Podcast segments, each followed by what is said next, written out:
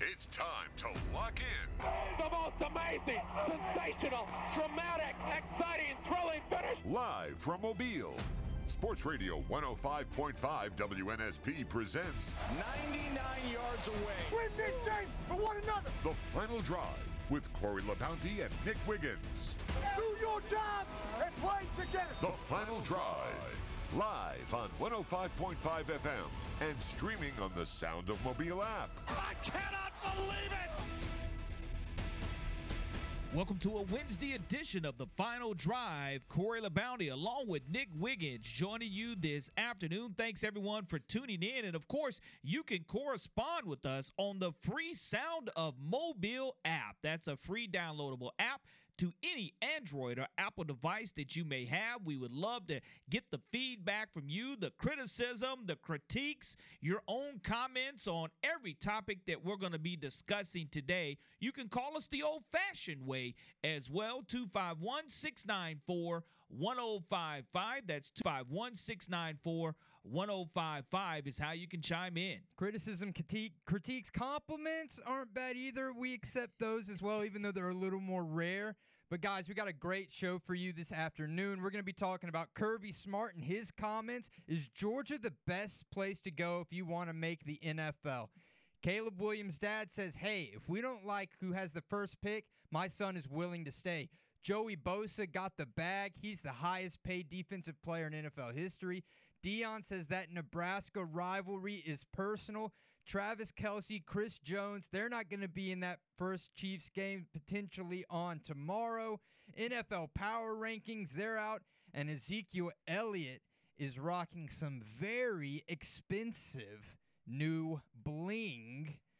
But before we get to that, Corey, you introduced me to a new word earlier before the show. Yeah, absolutely, Nick. Lank. Have you heard of lank?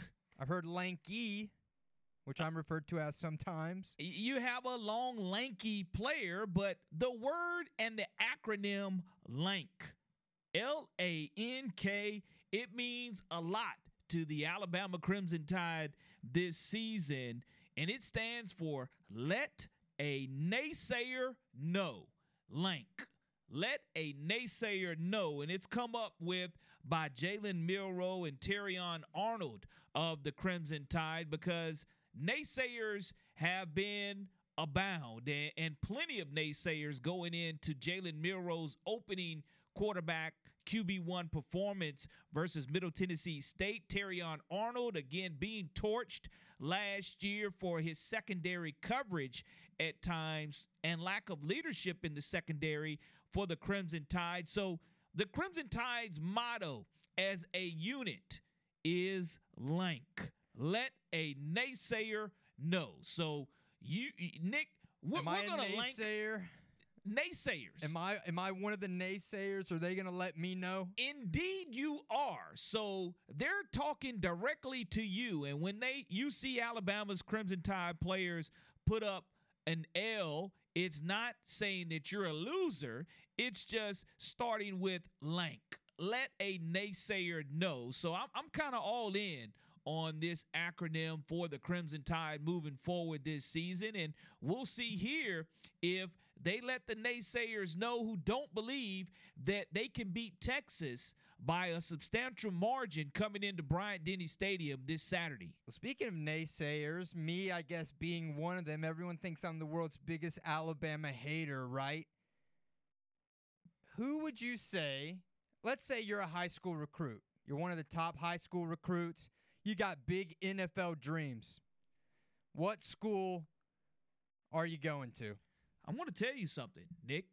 I already know. I didn't know why I asked. Within the last two years, if I'm a defensive lineman or a defensive back, I'm going to say, sign me up, Kirby Smart. I'm all in on Georgia. Now, prior to these last two years, to where Kirby Smart's entire defensive unit gets drafted, I would have said Alabama and Nick Saban are the king of defensive college football. Yeah. Well, let's see. Let's see what Kirby had to say, and and we actually spoke to the reporter who asked this question, right?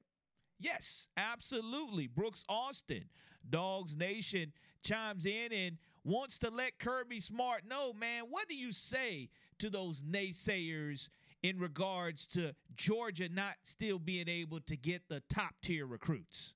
Coach, when we talked to Markel yesterday, he mentioned how you guys are a team-oriented pass rushing unit.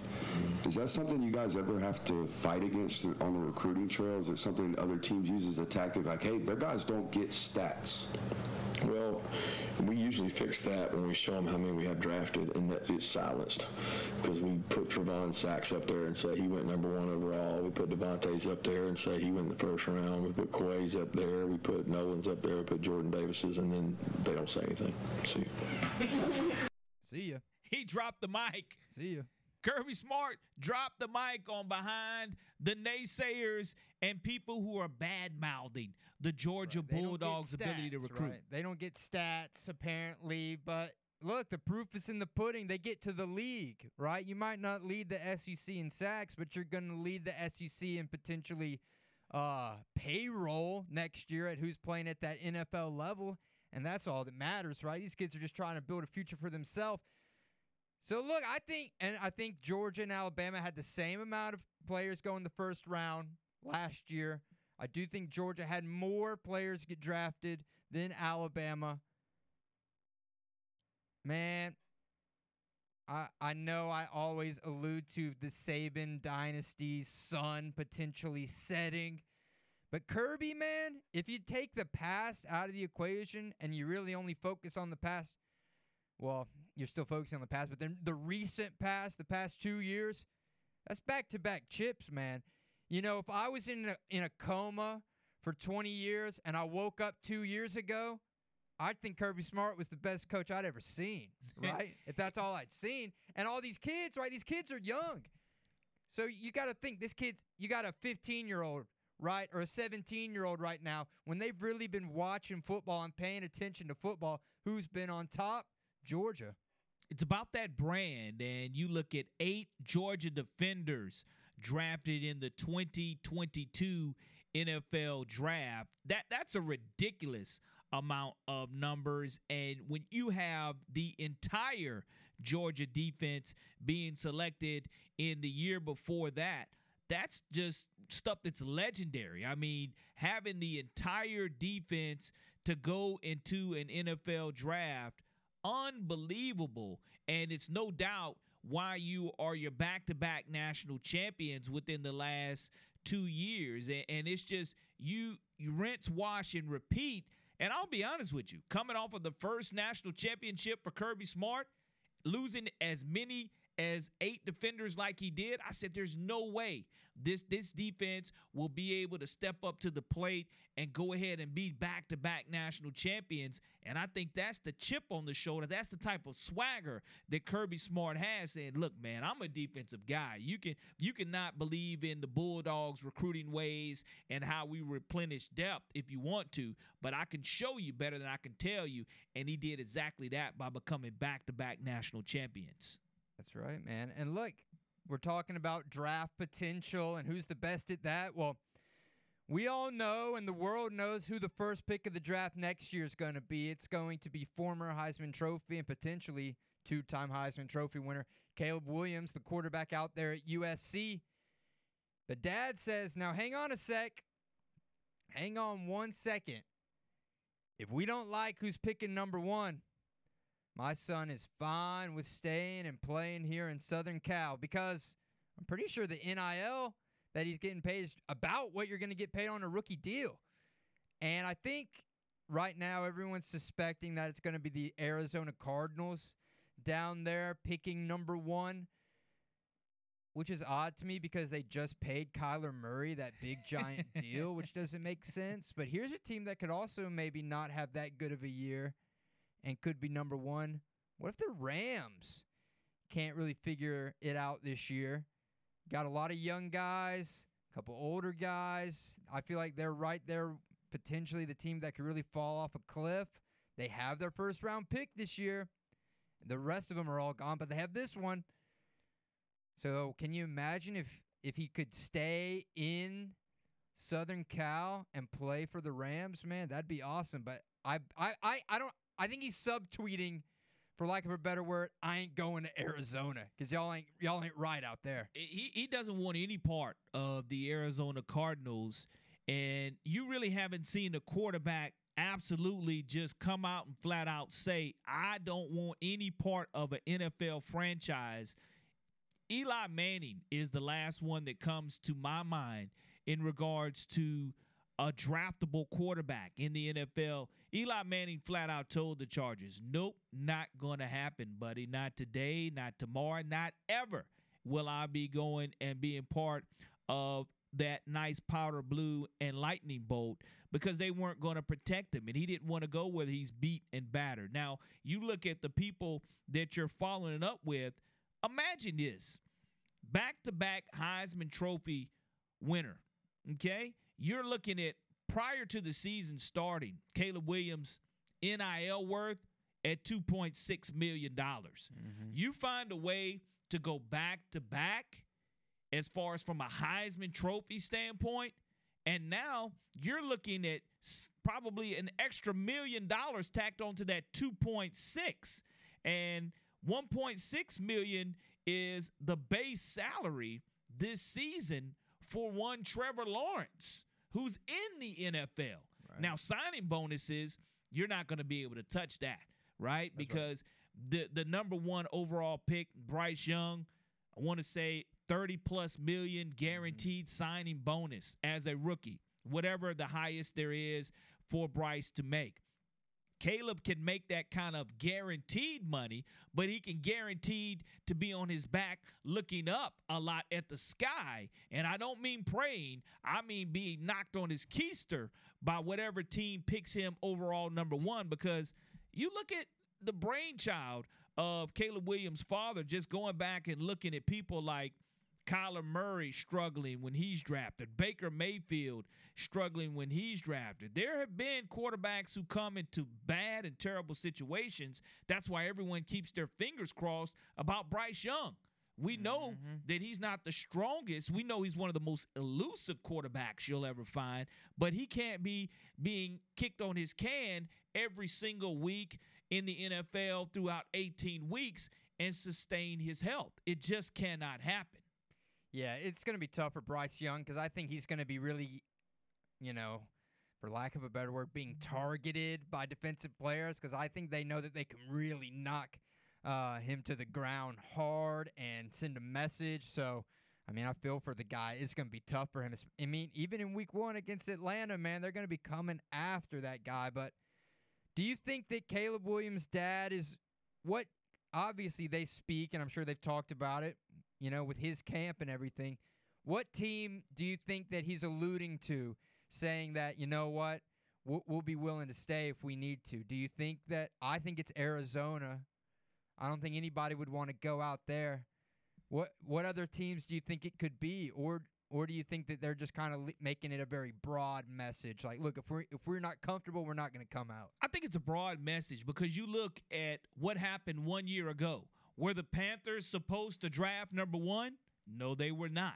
The Bears were supposed to be drafted number one. That That's did right. not happen. So at any point in time, teams can pull the shocking trade off at the last minute to where if you've already declared yourself coming back to USC, then that's what you have to do. There is a deadline that you have to make, and if you don't make that, then you're in a situation to where you're stuck at USC for another year. Now, being stuck at USC another year, making 3.6 million dollars in NIL Part of that being his Heisman Trophy winning Nissan commercials that he's still cutting. Mm-hmm. Love to see the new commercials these last couple of weeks with Tim Tebow and Caleb Williams being roommates right. in the Nissan Heisman commercials. That kind of stuff is pretty interesting. But $2.6 million?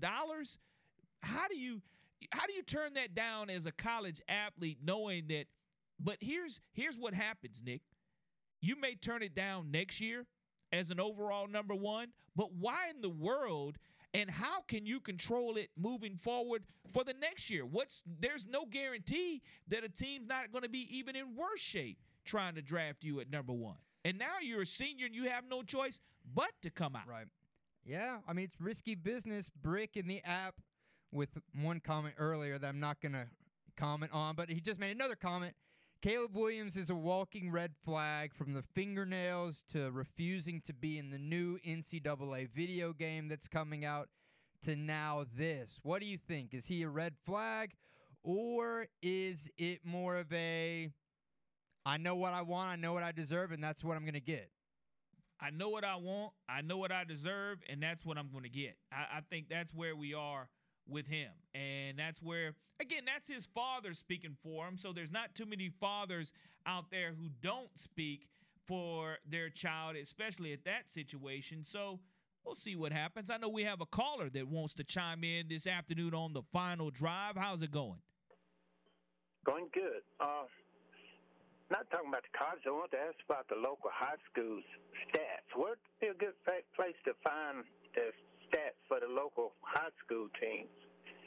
So I like to see how the uh, Spartans and uh, Murphy are doing. So Max Preps is an outstanding source to where you can go to Max Preps and find those stats for certain. That is one to where you just search the school on Max Preps. Sometimes it's under Hudl as well. It's up to the coaches to go ahead and post those stats. And then, of course, AL.com does a tremendous job throughout the entire high school football season of putting box recaps of the highlights of the main players and the main events. So you can find stats online at AL.com for whatever high school game that you were looking at to see. But if you want team stats, you have to go to Max Preps. All right, well there you go. Little info for you high school football fans out there. Uh man, look, we're talking about Caleb Williams and what he's getting paid. But man, Joey Bosa, that man got paid. There's it's such so different, right? We see what Joey Bosa's getting paid, and then you got Riley Leonard. You know, oh my gosh, my homework's gonna be late. And then Caleb Williams, he's right there in the middle trying to decide. Does Caleb Williams even go to class? I don't know. It's it, it football, he, man. He it's probably such a goes spectrum. to. It's such a spectrum. Hey, he can go to classes online because he's one of those superstars like LSU has on campus sometimes. To where right. when you're too big time, everything's That's online. Right. They was trying to get her on the Manning cast. it, it's going to happen. And speaking of Manning cast, saw a new commercial for the debut of the Manning cast with Peyton and Eli. Man, that's some great stuff. As you had to audition for the Manny cast, don't have to audition next for the final drive coming right back. Hey, this is Buckets Blakes from the world famous Harlem Globetrotters, and you're listening to WNSP in Mobile.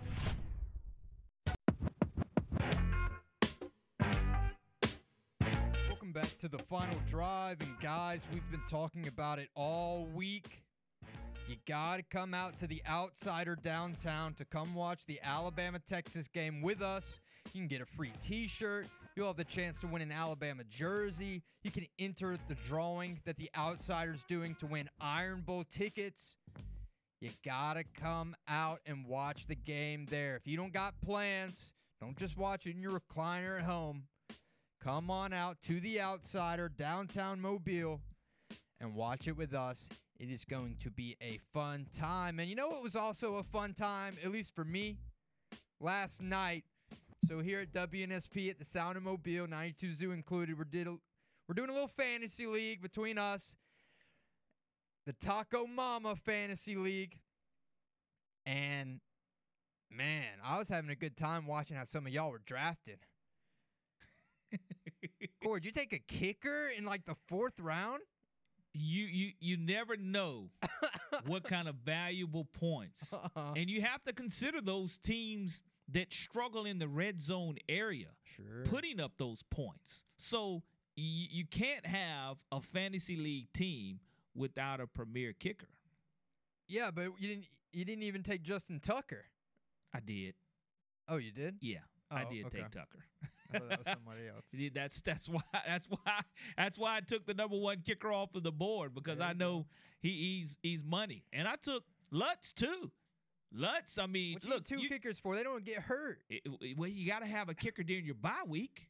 I guess so. You, you gotta. so. Everybody's got a bye week. Hey man, some people are nervous about Wil Lutz. He's a you know a he's used to kicking in the dome, and now you're kicking up there with the altitude all messed up and no coverage over the the top. That's a great thing, though. He That- missed he missed the most kicks that he's ever missed last year. I, I I will say that as far as him changing scenery, the mile high, the Mm-hmm. atmosphere, I think will be great for him. Sean Payton knew what he was doing. Did you see Sean Payton's comments about Russell Wilson? No, I, I'm quite sure he has some great insight on Russell. He said it's time for well, I don't have the exact quote. It's like it's time for him to stop kissing babies and start focusing on football again. You know, because Russell Wilson, we we all know what all the drama was uh, last year about. You know, Russell Wilson, he's got his own parking spot. He's got his own like office and team, and he felt separated from the rest of the Denver Broncos. And we know how the Denver Broncos season went last year. Sean Payton's up in there, and he's basically saying, Hey, Russ, it's time to cut the crap. We got to win some football games. Now, will they? I don't know. I don't think the Raiders are going to be all that much, so that's one team out the way in your division. But man, those Chiefs are still going to be looking good, and the Chargers are looking good as usual, even though they never come through at the end. But hey, speaking of the Chiefs, who play tomorrow against the, the Detroit Stephen Root Lions, they're going to be down a couple guys. I think the biggest one that you also look at is Travis Kelce. And Travis Kelce, a player, when one player misses a game and moves the entire Vegas line, what does that let you know? That lets you know that you're definitely having issues as far as what that impact player can mean. And it's a hyperextended knee for Travis Kelce. As yesterday, that late breaking news did cause the line to ship, and and the Chiefs are going to have all they can handle with the Detroit Lions. And this is a Detroit Lions franchise that is expected to do great things this year. The the franchise is red hot. The Motor City is on fire to see and open up with the back I say defending world champions. I would say back to back, but you, you look at Mahomes and what he wasn't able to do for one year. But Andy Reid and the Chiefs without Kelce, we'll see how they are. Caller, I, I know you're you're tuning in, and, and thank you for calling this afternoon to the final drive. Hey guys, St. David here.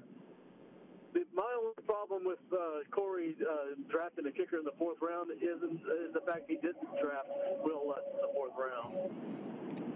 Look, you, uh, you with think that said, go ahead. Tuck, Tucker Tucker not over Lutz? No. No, uh, no, I'd take Wil Lutz over uh, Tucker any day. With that said, here is St. David's white hot burning prediction for tomorrow night's game. Okay. Detroit by two. Detroit Is by that that- two. Is that really that white hot? So yeah, that's that's white hot. I'm gonna I'm predicting that the Detroit Lions are not only going to uh, win tomorrow night, but they're going to win the uh, the NFC Central Division this year. I like that prediction. I'll roll with that. Why not Detroit? They're due.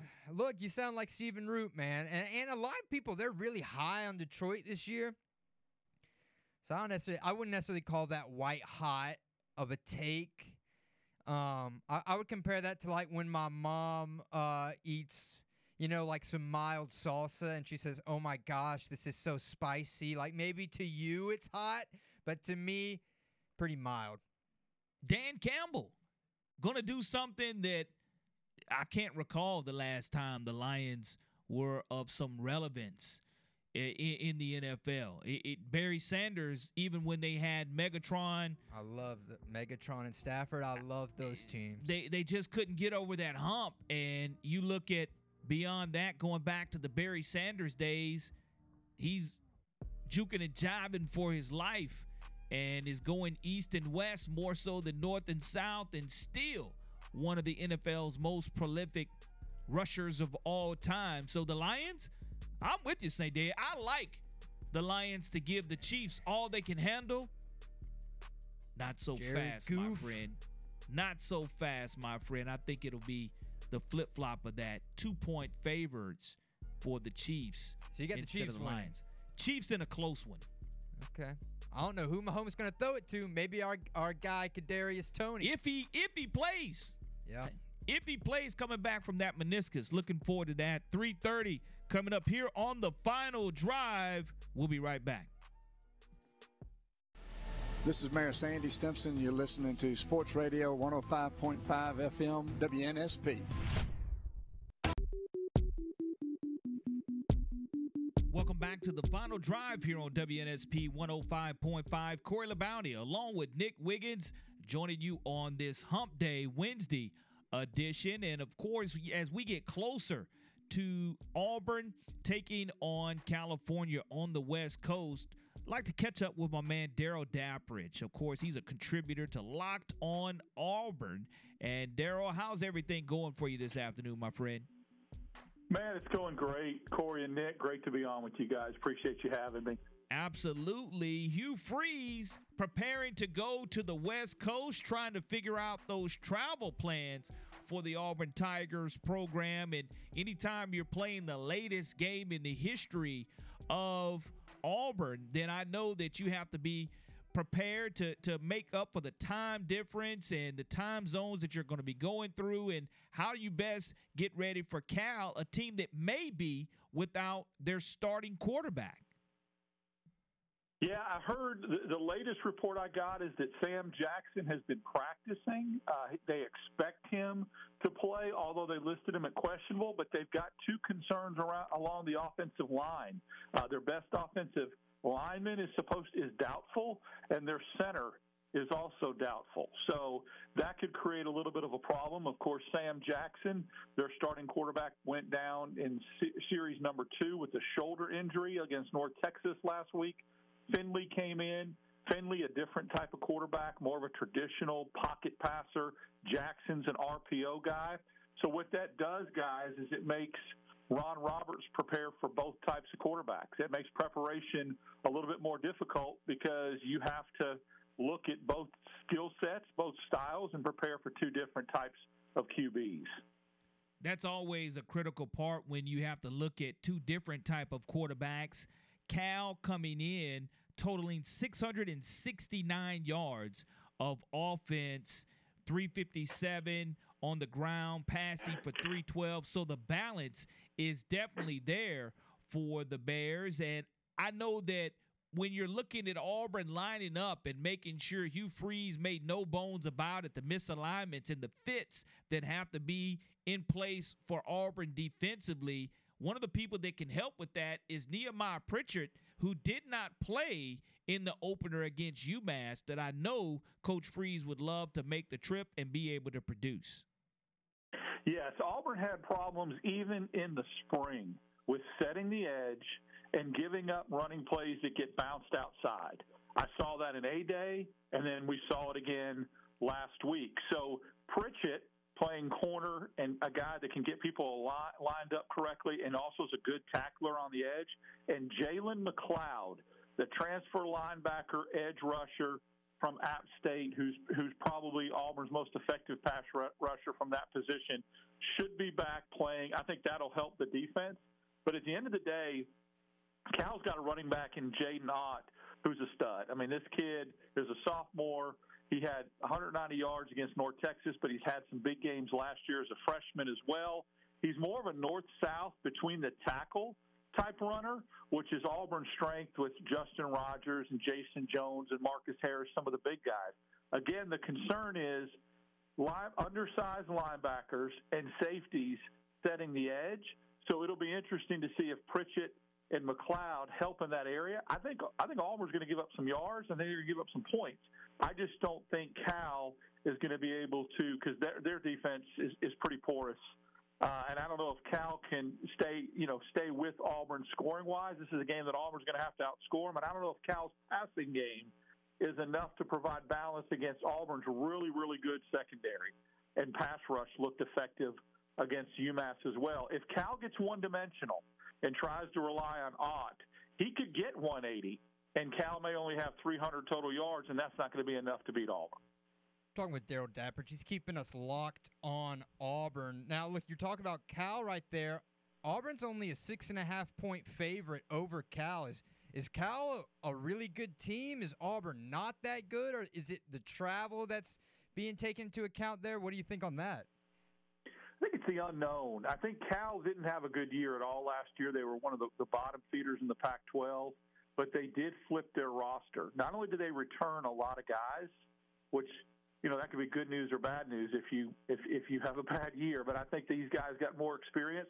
They also did a lot like Auburn did and went to the transfer portal and got a lot of new players. I think so that that aspect of I think the people thinking Cal will be somewhat improved over last year, and then having to go play on the West Coast. I think that's an unknown variable for any team east of the Mississippi to have to go out and start a game at 9:30 our time uh, prime time out in California, what that looks like. Now, look, I, Cal Memorial Stadium, I've actually been fortunate enough to, to, to have been to a football game there when I used to live on the West Coast.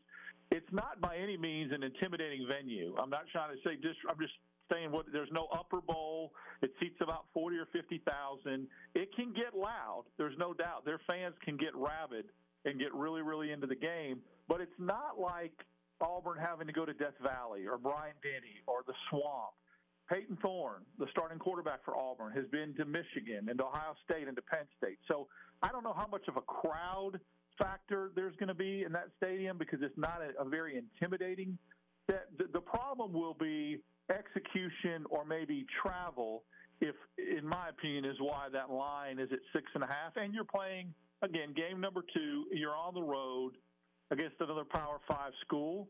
Um, I think that that, prob- that line is probably fair, and I would expect Auburn to cover that line. Do, do you think that Hugh Freeze revealed all of his cards on Saturday, or are there still a couple more tricks up his sleeve that he's going to use on Cal, or do you think he's just saving some things maybe until that first SEC game against A&M?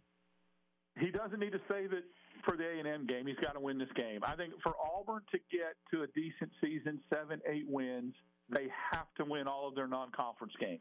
They've got to win this game. You lose this game, the season could look very different because now you're you have the potential to go three and one in your non-conference games.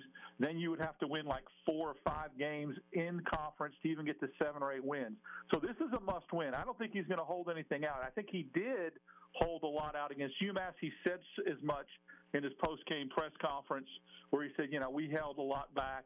Um, we didn't show everything. We we, we really uh, you know, kept some things close to the vest in, in our back pocket. I think one of those is they never threw the ball to Rivaldo Fairweather, the tight end that I think is going to be a tremendous weapon inside the red zone. They didn't throw it to him. Um, they didn't throw any really screen passes. They didn't do some things.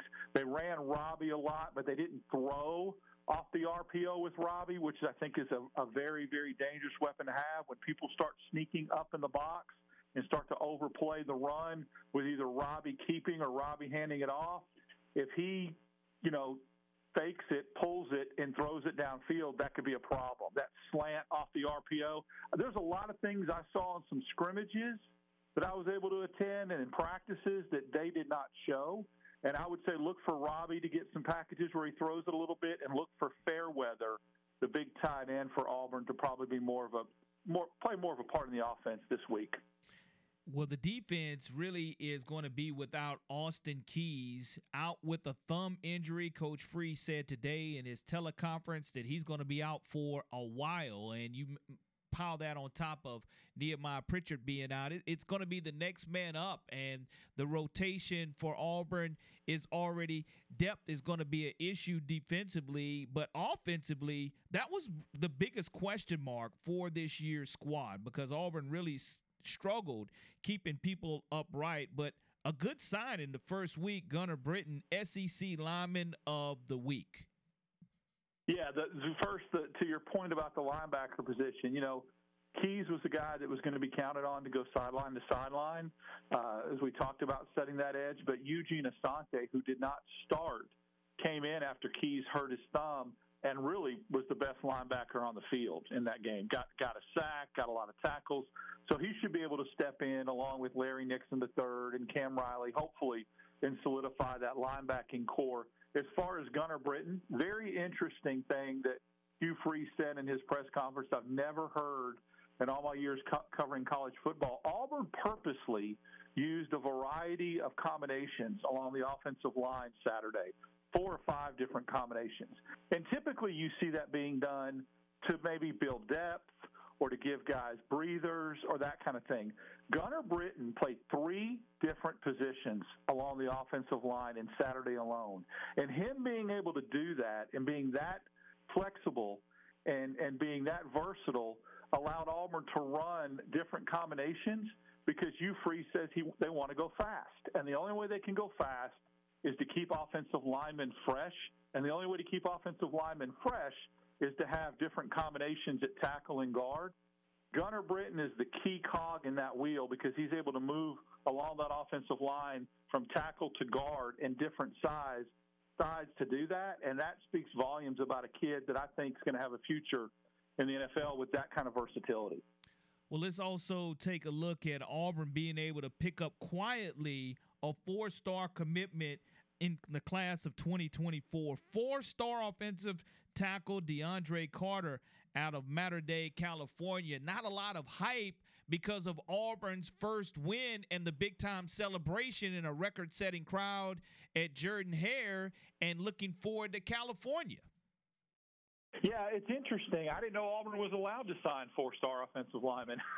so that's uh, from, from high school. So I think that that's a, definitely a trend that Hugh Freeze is trying to reverse. And and DeAndre Carter is a massive human. He's a kid that a lot of the national recruiting experts said can come in and play right away uh, because of his size and his physical maturity. And the fact, guys, that, that, that Hugh Freeze plucked him from Mater Dei, a high school in California, which is a traditional power. It's very rare that you can go out to California and get a kid like that. He's a plug and play guy. I think he's a kid that could probably step into the offensive line next year and play significant snaps. His rating might even grow this year as far as his overall uh, percent, you know, his star ranking. And then again, here here's a kid that you know you get from from California. So I think that it's a it's a really good get for Hugh Freeze and staff, and it's a kid that should be counted on to play right away. Daryl, your prediction does Auburn ultimately come away with a W going all the way out to the West Coast and showing them how it's done SEC style? Or do they just go ahead and kind of give you what the Florida Gators gave, Gators gave us, which is a disappointing national television appearance? Well, if Auburn was playing Utah, I would have a different. I mean, because Cal ain't Utah, and I don't mean, but they're just not. And yeah. so I think Auburn. I think this game is tight in the fourth quarter. I really do. I think it's a one-score game, and I think at the end of the day, Auburn probably covers barely. I see a 41-31 type score where Auburn uh, is able to pull away with either a late touchdown or late field goal or something to get that to double digits. But again, I think Auburn's versatility. I think Payton Thorne, if if Auburn's running game is not clicking on all cylinders, and I can't see how it's not because Cal run defense is not very good. I think you have the X factor now in a guy like Payton Thorne who can throw the ball downfield if they load up the box, challenge you to throw. Auburn can score that way too. I think they're a little more balanced than Cal. I think that's why they come out on top. 41 31 is my prediction. Love the prediction, Daryl. And we'll see if there's another truth meeting needed by Hugh Freeze with his coaching staff on that long flight back to the plains of Auburn. Daryl, how can everyone follow your tremendous coverage of being locked on Auburn?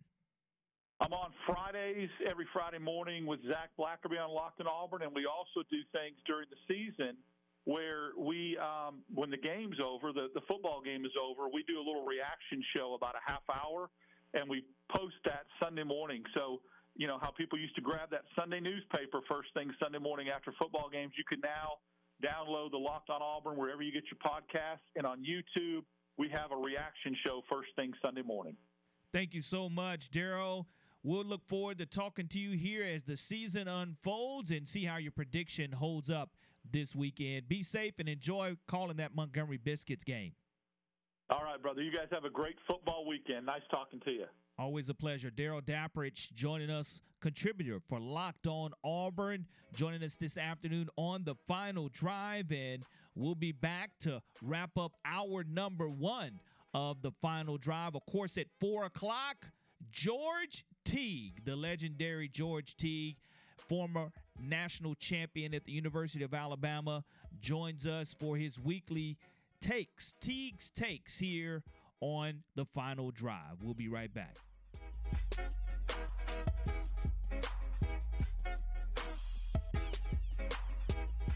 Hey, this is AJ McCarron, and you're listening to WNSP. The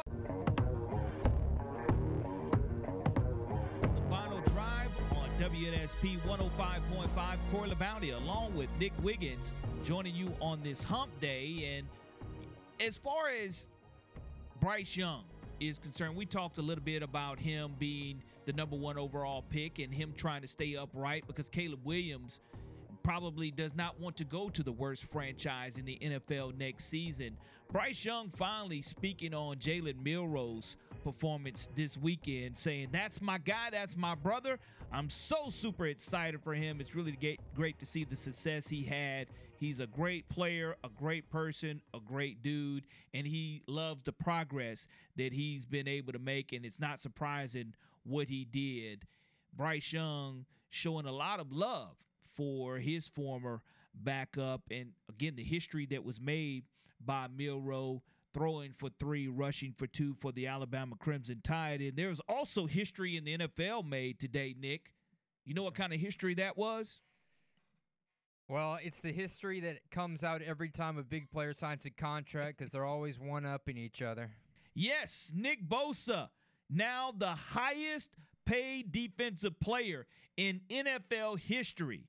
The 49ers took them on my special teams defense side of the fantasy yeah. draft. Why? Because I knew Nick Bosa was going to return.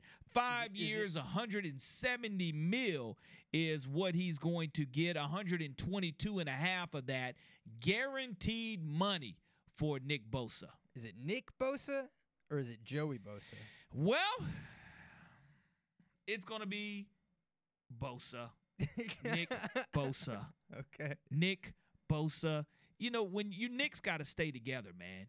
You know, I, I I will say that Nick Bosa has a brother named Joey Bosa, but Nick Bosa agrees to that five-year, 170 million dollar extension to be the highest paid NFL defensive player in the league. Quinnen Williams just a month ago signed that big bag that his agent was able to help him achieve.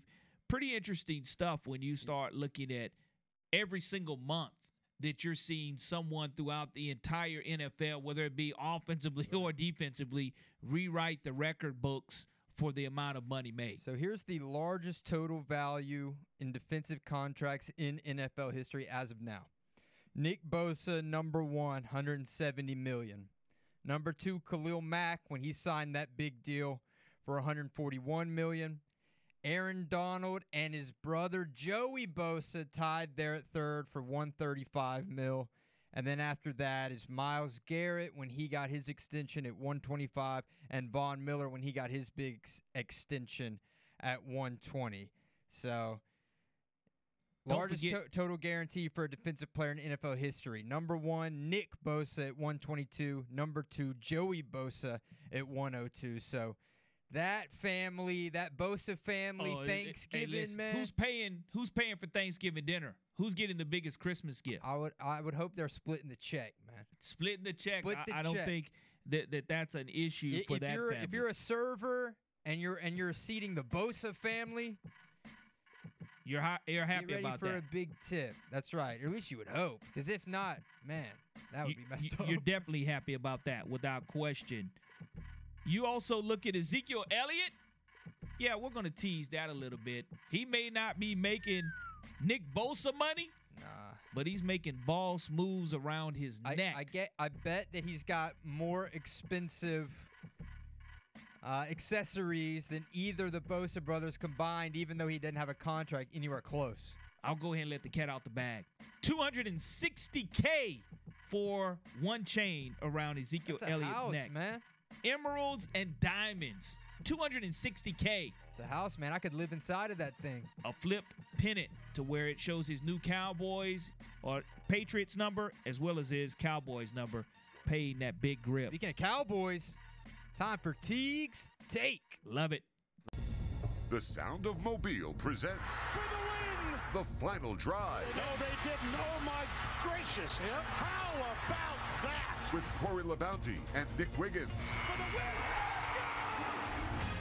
Live on 105.5 FM and streaming on the Sound of Mobile app.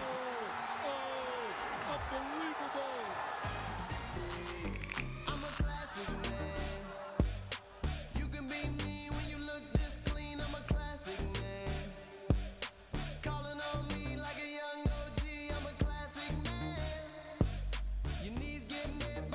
Welcome to hour number two of the final drive on WNSP 105.5. Corey LeBounty along with Nick Wiggins. Make sure you download that free Sound of Mobile app to any Android or Apple device you have, and you'll be able to correspond with us in the app and hear George Teague's take each and every Wednesday. Whether you agree, whether you disagree, we'll let Mr. Teague know all about it. And that classic man music means that George Teague, Alabama national champion, former NFL corner for the Dallas Cowboys, along with other teams that he traveled along that NFL road with, joins us here this afternoon. How's it going, George? Man, it's a great day. I, I I love the way you say that. You got me hyped sitting over here in this chair, man, just talking.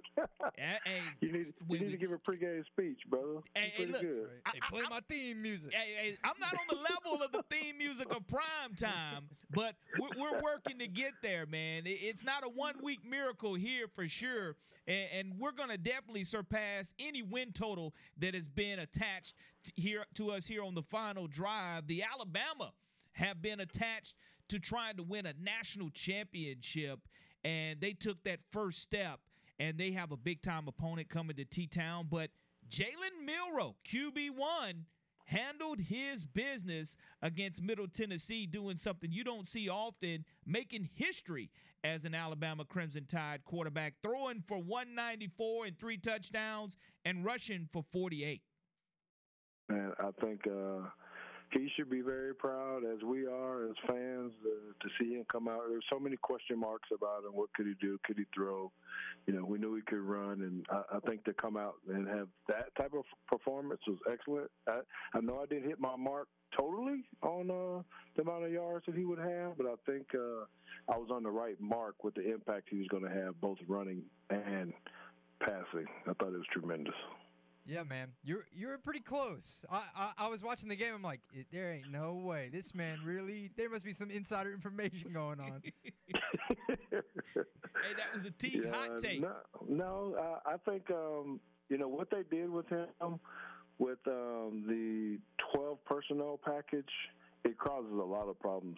It's going to cause a lot of problems for opposing defenses all the way through because of the type of quarterback that he is, and it even worked with the other guys when they put him in. So I'm going to give a full breakdown on that a little later on tonight on Teague's Take. We're going to watch some film and do some things of that nature. But I think the way they built that program it was really, really good for Jalen Milroe. you need a lot of confidence going into a team that's as stingy as this Texas Longhorn defense is. And it's one game at a time. Texas really struggled against Rice, and people are attributing to that as Coach Sarkisian keeping it close to the vest, not wanting to show a lot. I just think the biggest improvement, you can speak on this as a former player and also as a former coach. The greatest improvement is from week one to week two. I don't think Texas held back anything against Rice. I just think that they're going to get that much better and are going to rise up to the level of competition that the Crimson Tide is going to present. Oh, absolutely. They've been just like we have. They've been preparing for us all year long, all off season. You know, Texas is a little defeated because they thought they should have won last year, so they're looking at it as a little revenge game. But I think we have the same motivation because we didn't play as well as we needed to last year in their place. Shoot, they set our band, or didn't even set our band. They forced us to not even bring our band to the game last year. Just a lot of disrespect, and I don't know they wanted to poke the bear like that. So I'm I'm going to be in the house. I'm going to be interested in see how we play. I think we will match up well. I only have one concern. You guys didn't ask me, um, but I think it's you know the injuries in our secondary now. I think that could bode to cause us some problems, um, maybe at some point in time during the game. And I agree with you as far as not bringing up the injury standpoint. I, I never played defensive back, so I I let the pros like yourself speak on that, and it, it's a tremendous injury because Key has that one interception for the Crimson Tide, and Malachi Moore. We know how long he's been around, and him being vocal and being so versatile in the secondary. It's Xavier Worthy is a problem, George. He gave Alabama fits one year ago. He's that versatile little shifty wide receiver. He has blazing speed. And I just think that when you're talking about the communication that has to happen in the secondary, there can't be the type of blown coverages that we saw one year ago against Texas and expect positive things to happen. Yeah, you're you're right, and you know I know we kind of talked about this offline a little bit about how well we tackled this first game here. Our guys are flying around on defense, swarming, you know, getting a lot of hats to the football, um, and that's going to be really important um, in this game overall. But Mr. Worthy, we got to have somebody to cover him, and he can't let us get. We can't let him get behind us. So.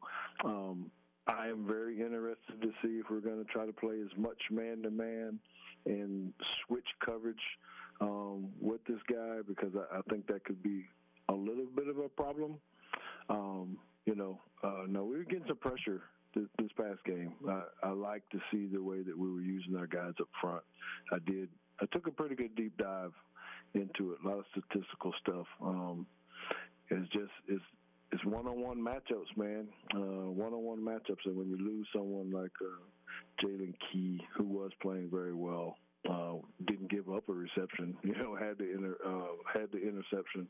Um, then Malachi Moore going down, who's you know good in the slot, can play the run, can blitz, and do all those things. Man, that that's a that's a pretty big hit for us.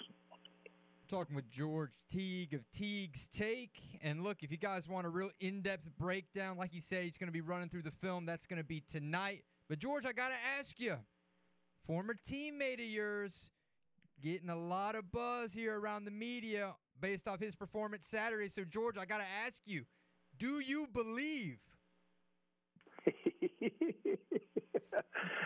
I believe, man. Uh, I believe because if you could take a team like that, uh, Colorado Buffaloes, and you know win one game, and you go up against a team that was a national championship last year, and beat them, that that is a a huge turn. Now, if you ask me if I believe they're going to win that championship or something, no, uh, I don't do that. But I think that they are um, a pretty good football team. Um, they were physical. They they were just whooping TCU's tail in a lot of different areas. They're fast. They're getting around. So um, it's going to be interesting to see how they play against Nebraska because if they go ahead and win this one, you know, uh, we're going to start making a primetime coach of the year kind of early uh, if he pulls off two big upsets like this in a row. George, I, I had a hot take that I've been saying, you know, this whole week. I've been getting a lot of flack for it. I want to hear what you think, and if you think I'm just, you know, high like the altitude in Denver. I said that Deion Sanders already deserves to be the highest paid coach in college football because of how quick he's transformed Colorado from worst to now they're already in the top 25, defeating TCU, who was in the national championship last year. Am I crazy? I was about to say, I don't know what's higher than the highest mountain in Denver, but you need to be on wherever that is because you're real high. Something's going on there. Uh, you know, who there, else could do that though? Who else could do what Deion's done? Well, and I don't want to say this to be trying to take away from it. It's really just to uh, be on the opposite opposite side of you for this. You know, if you derail your whole team, however, whichever way you want to do it, and you bring in, you know, 80 new guys, you better be damn good. Um, in my opinion, in my mind. So I took over my high school football team here in um, at JP2, where I work at during the day. Our football team was 0 and 38. Mm. The average loss was by 58 points. Jeez. Yeah. Now I'm not trying to compare myself to this, but it took a whole lot of convincing and new people and new faces and new weight room and anything to be able to get us into the state championship three years later. We were able to do that. We were able to win a couple games the first year. The first year, a couple games. So I'm saying that that hey, he had a big win there, but now film is out. People know what he's going to do, how they play, you know, how they coach. So it's going to get a little bit more difficult each and every day, and people can't look o- overlook them. I think TCU probably said, ah, you know, whatever, all the hype. He's on Instagram doing all this stuff, and they still got to play, blah blah blah.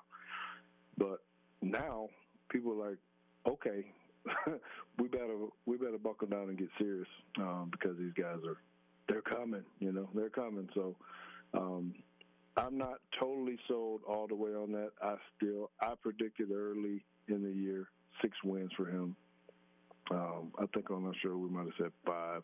I told you last time, and I'm still about the same. I think he wins five or six games.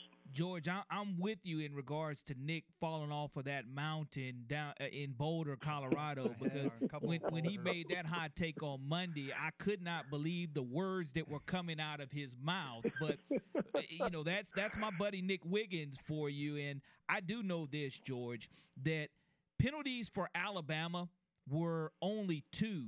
And that is a huge difference because one year ago, as the Alabama Crimson Tide take on Texas, you look at that box score and you're seeing the Crimson Tide penalized 15 times for 100 yards. And that's something I want to take a look at. I thought Alabama did a good job keeping it to two, and also no turnovers against Middle Tennessee, nor did they have any turnovers a year ago against this stingy Texas defensive squad. Yeah, uh, and you bring up a good point because I, I think you, uh, obviously you got to give the guys a lot of credit um, for being disciplined and, and that nature, but I think that also has to do with a lot with coaching. You, know, you got a couple new coordinators that maybe be instilling um, different work ethic in practice. You know, what is holding really look like? You know, the after penalty, after play penalties, unsportsmanlike conducts, and those kind of things that we were getting before that we didn't get. So I think. Um, you know, you get the coordinators aligned with Coach Saban, um, that the discipline just becomes so much better because they, you know, those put you in bad situations, and you don't want to be in a, you know, tough games where you're giving up an extra 100, 110 yards in penalties. So, um, I think that is um, very good to note um, because you know it just keeps your averages up. Field position was incredible. Time of possession was incredible. Uh, 29 minutes, I think we had the ball, almost half the game.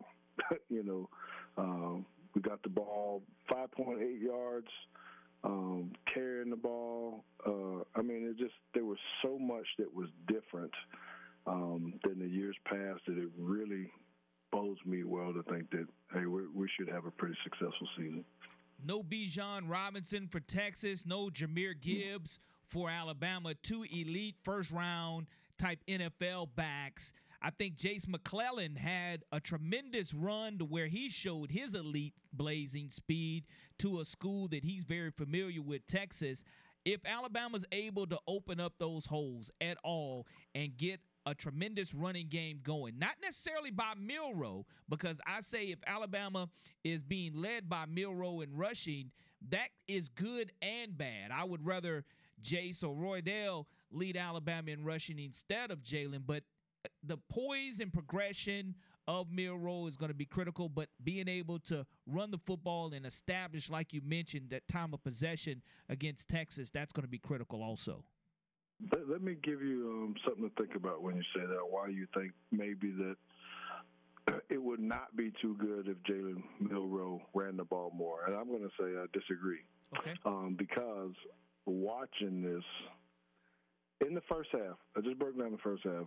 12 personnel, we almost used like almost 40% of the plays were 12 personnel. What 12 personnel does is it creates extra running gaps. That is hard on defenses. You know, offenses like to be flashy, four wides, five wides, you know, maybe one tight end, three wide outs. But when you put in two tight ends, especially when you have a tight end like a Niblack, Knee Black, um, who can catch the ball, it creates problems particularly when you may have a one back set, but your quarterback is just as much of a running threat as your tailback. That's why it's going to be successful um, for him because the, our running game, you got to cover both sides of the offensive line very well, and they showed that um, in this game. So I want to spend a lot of time breaking that down, as I said, and, and why I think this is going to be good um, for Jalen because it then opens up the passing game tremendously because you got to have someone spy Jalen because um, he could take off at any moment. Talking with George Teague, legendary Hall of Fame Alabama defensive back. Now, Hugh Freeze said about the Auburn game that they didn't reveal everything. They still have got a lot more tricks up their sleeve. Do you think what we saw in the Alabama game is, for the most part, what this Alabama offense is going to look like? Or do you think that there's still a lot to be revealed? There's a lot to be revealed. You can see the concept. I, what I saw was the concepts that were kind of being put in and where they were trying to attack Middle um, Tennessee. Um, it, over routes, you know, how many times did we see the the post, you know, going from our right to our left, um, whether it came from a tight end, uh, Isaiah Bond, or something, you could see that they were very deliberate with what they were trying to hit against Middle Tennessee, and it worked the way that they were playing. So I don't think we touched the surface on how that's going to look, um, what kind of motion and movements um, are going to happen, because we did have a lot of different formations. Guys, I, I spent a lot of time trying to chart this stuff down, what the what the formation is trips right, trips left, doubles. You got a motion to something, you know. And a lot of us the same play, um, just giving you some smoke and mirrors. Um, but it's, it's game plan. So next week, uh, Texas is going to see something different. They're going to see some of the same stuff. But I promise you, they they've watched enough film to know that we got to expand the playbook a little bit at a time, so that we peak at the right moment a little bit later down the road your hot take a week ago was Jalen Milroe throwing over 200 yards, rushing for over 150. Special teams were not a factor in the Middle Tennessee game, but I think they ultimately will be a huge factor in this game. George, give us another Teagues, hot Teagues take for the Alabama Texas outcome for the Crimson Tide. All right, I told you I ain't scared. Here's my thing that's going to happen. Kool Aid McKinstry is going to take a punt return back for a touchdown, and I ain't done.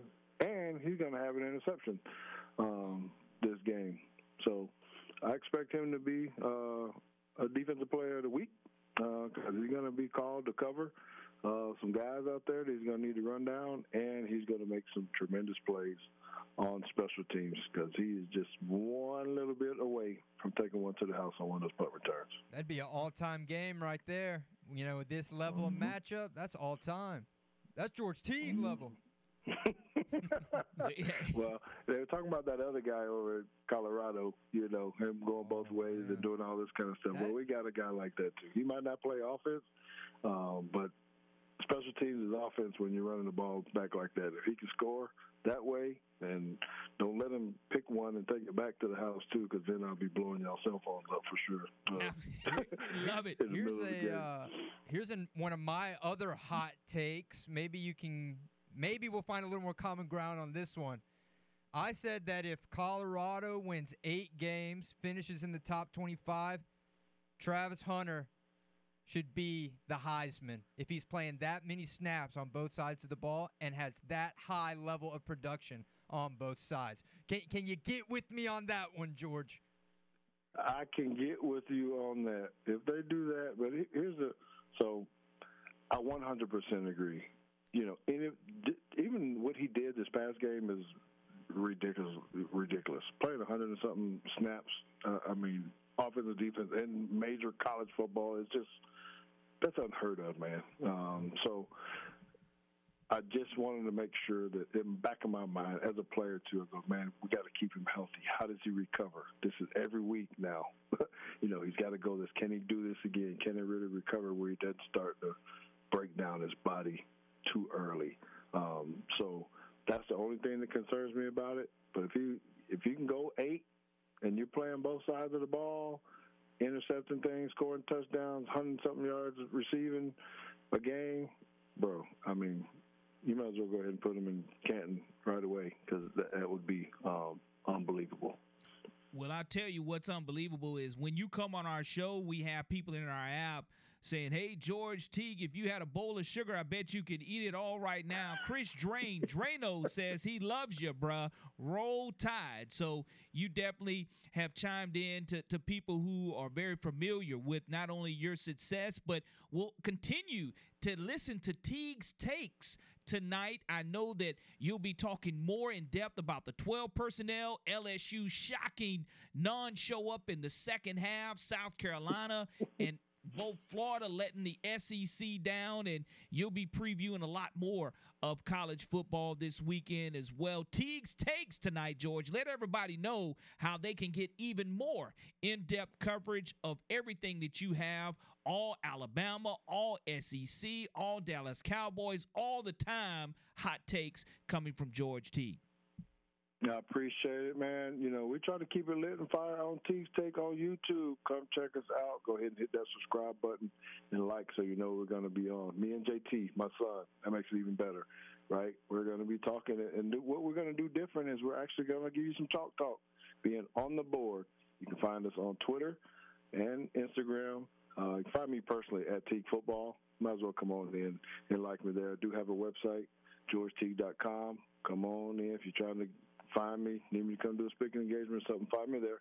You can contact me there. And we just like to have a good time, fellas. That's why I like being on with you. You know, Nick and Corey, I love being on with you guys, talking really good football and giving you guys the facts and the stats about what's happening. George T can't thank you enough. He's an Alabama Sports Hall of Famer, and in my eyeballs, is definitely that next level in the NFL as well. And you know, you got to protect the star, protect the house. Whatever house that was being built around George, if you were in his uniform, you knew he had your back. And that's what it takes to be part of George Teague's team. And we're so thankful that he's a part of the final drive each and every Wednesday at 4 o'clock here on WNSP 105.5. George, we'll definitely be staying in touch with you throughout the Texas game this weekend. God bless you and look forward to talking to you soon. Appreciate you guys, man. Talk to you soon. George Teague joining us this afternoon, Nick, on the final drive. That other hot take, Kool Aid McKinstry. Yeah. We'll see if that Kool Aid is sweet like ice in a glass. I like a real hot take like that. Detroit winning by two, like our caller said, was a hot take earlier. Nah, man, that's mild. That's mild salsa. George Teague right there. If that happens, that's one of the best performances by a defensive back in college football history, right? If that's a game you have, a pick and a punt return touchdown in that level of game, and with a lot of your guys being out, gotta love the Teagues takes, man. Gotta love them. Absolutely. Coming up next, we'll be looking at talking to Kane Wommack from South Alabama. He's the head coach of the Jaguars as they're opening at Hancock Whitney Stadium. Don't want to miss Kane Wommack next here on the final drive.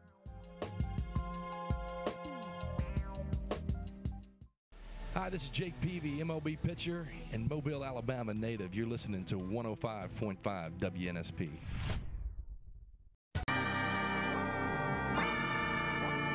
Welcome back to the final drive. And guys, you are not going to want to miss the Texas Alabama watch party that's going down at the Outsider in downtown Mobile. You can come in and get a free t shirt. You can enter to win an Alabama jersey courtesy of the Vault. There's also going to be a chance for you to enter to win an Iron Iron Bowl tickets and the Iron Bowl ticket giveaway that the Outsider's doing. They're going to have a bunch of drink specials. You've got the Insider right next door, the food court. You can eat anything you want if you're feeling hamburgers, chicken, tacos. They got it all. All the TVs you can think of to watch the Alabama Texas game and every other game that's going to be going on at that time.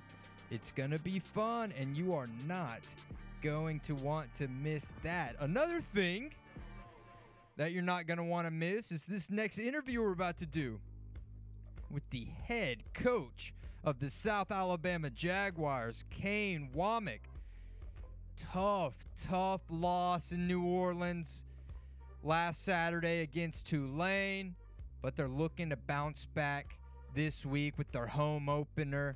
We're going to talk to him, see what changes have been made, and how hopefully the rest of the season is going to be looking a little more positive than it did over there in New Orleans. So stay tuned.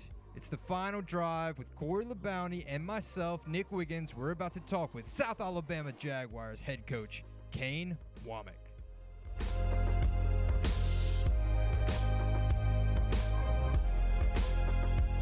Hi, this is Dan Jennings with the Washington Nationals, and you're listening to WNSP Sports Radio 105.5.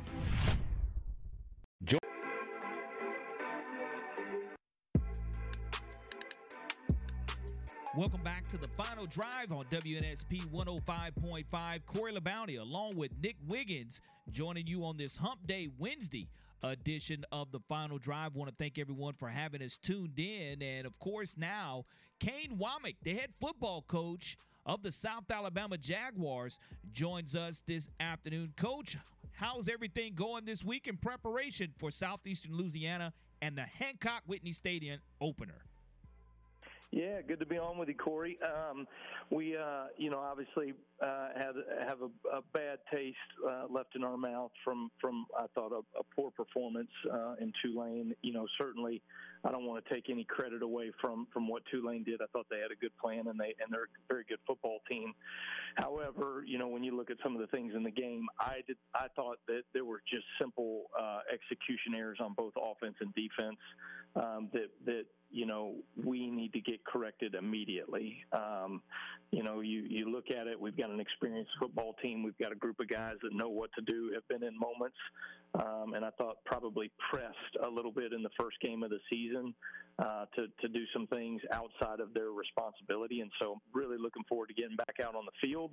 Looking forward to you know I think these players are looking forward to getting some of these things corrected very quickly, um, and uh, and certainly uh, to have a home game in, inside Hancock Whitney Stadium. We are we are all really really excited to to get out in front of our home crowd. Coach, when you go back and look at the film, there's always the negative things that you can point out, what we didn't do right. And I know it's coaches talk, but I, I, you being a son of a coach, the biggest improvement has been said by many coaches that I know is from week one to week two. And I know you expect to see that out of your South Alabama program. Yeah, I, I totally agree with you, uh, and and that really is, um, I, you know, sometimes there, we we we give all these little isms, right? You know, uh, about football and and this and that, but that one tends to hold true. The the improvement in a in a team from week one to week two can often be tremendous. If I'm being honest and candid um, I, you know, I expected our some of those mistakes that we made on Saturday um, to to not be made by some of those players. I mean, we're talking about some of our more experienced players on the team, and I thought that they probably pressed too hard to try to make plays outside of their responsibility. And so um, we need to make sure that that those things get fixed immediately. Um, but I do think that it was, uh, you know, it's always an eye opener. You always learn uh, things about yourself, even as an, an older guy um, uh, out there about what you need to do moving forward. And so I thought some of the things objectively, when you go look at the film, um, there was actually probably more good uh, than there was negative. Uh, there was a lot of winning football out there, and so I think we get a couple of these things that should be easily cleaned up, and and and uh, looking forward to seeing a very uh, clean performance uh, from our team on Saturday you, you talk about you know the focus this week in practice being execution discipline. You, you mentioned some of the positives from that Tulane game. Can you maybe go more in depth and highlight what the positives really were in that game? Yeah, yeah, I mean, you know, you had from a defensive perspective, I mean, you had six plays, five plays that were explosive plays given up, and really nothing um, schematically that we felt like we were challenged by. There was one play they got into a wildcat situation where they have a, a running back at the quarterback position, and they ran a double reverse pass, and they kind of got us on that one. We were we were in a a, a bad check there, uh, and so they, you know, you can say, okay, schematically they kind of got us on that, but that's one one of those six plays, and those six plays was pretty much the, the vast majority of their offensive production. Outside of that, I mean, you know, they had 35 yards rushing in the first half against us. uh, played really well in a number of areas. And so uh, pleased with some of those things. From an offensive standpoint, uh, really, when you look at our drives, we were effective with the football until we had operational penalties or we turned the ball over. Um, we've been one of the better teams in the country, uh, you know, coming off of this past year in terms of taking care of the football, and we did not do that in the first game. Same deal, you know, with with some of these operational penalties that was, you know, we've had some issues in in the past on some of those things. Um, we were going tempo, which is something we really hadn't done in the past, going a little bit faster. And there were some things that uh, that we, you know, got to get cleaned up, and they really hindered drives. But outside of that, I thought there was a lot of winning football on the field. Absolutely. We're speaking to Kane Wommack, head football coach of the South Alabama Jaguars. Third down efficiency, the Jaguars 8 out of 13. So, not a problem moving the sticks there on third yeah. down, and, and you're getting what you want out of the consistency there also. But the juice that you guys are going to play with come this Saturday, 4 o'clock again, Hancock Whitney Stadium, opening up against Southeastern Louisiana. What does South Alabama? What kind of problems does Southeastern Louisiana present that you guys know that you're scheming for this week?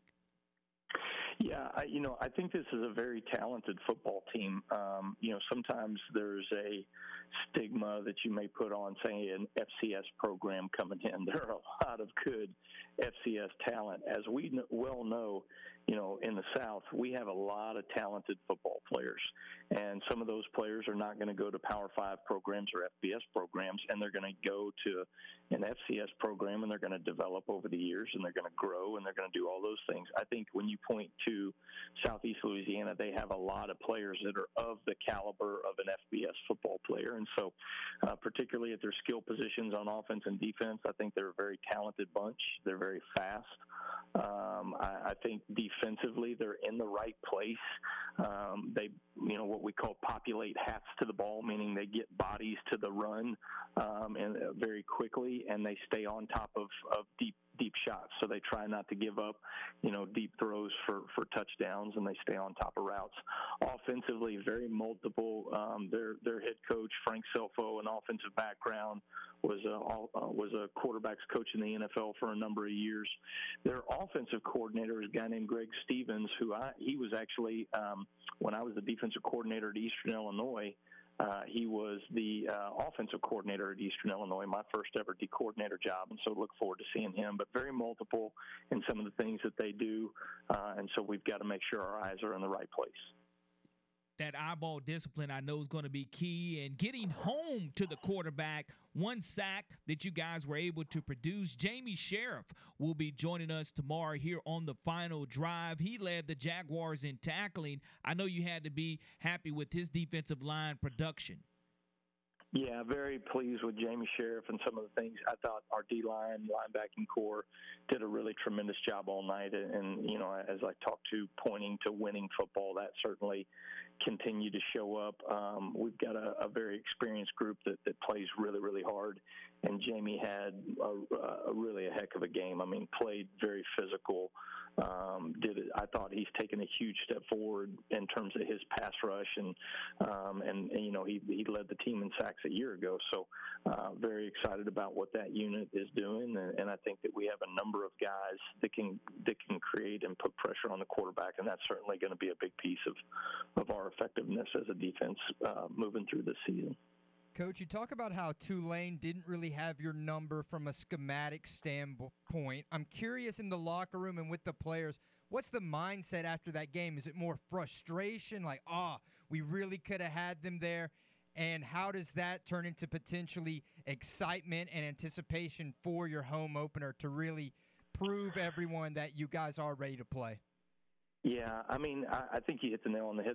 You know, here's the deal. I mean, fo- football is hard, man. You know, and and one little mistake, you know, we we act like these things are some massive mistake that a guy made. All it takes is a split second of putting your eyes in the wrong place, or not doing your job, or maybe trying to help somewhere else, or make a play where you don't need to be making a play, and an explosive play is given up. Right? It's it's it's that fine of a line that we work with um, in in college football, and so uh, when these guys don't do the routine things over and over again in terms of their eyes being in the right place, their body being in the right place, their communication being on the same page with the guys next to them, you know, for some of those experienced players, right, that's frustrating. That's an that's embarrassing, right? If if we're being honest, um, but it also uh, gives you a little bit of of understanding that when you look at it objectively, these things can be fixed very quickly.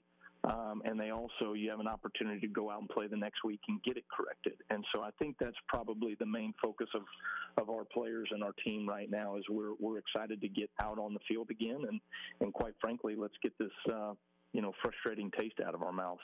Absolutely, coach. No quit in the Jaguars, cutting it 17 to 24 at one point in time. And I know you had to say, look, this is what happens when we do things, when we have our fits correctly, when our eye candy is not focused in the backfield. And we're just doing the little small things that doing your own job to help your teammates win and become successful. I know that that will be an equation that's going to equal a Jaguar win this Saturday in front of a raucous crowd as this 2023 Jaguar program opens up against Southeastern Louisiana at 4 o'clock p.m. at Hancock Whitney Stadium.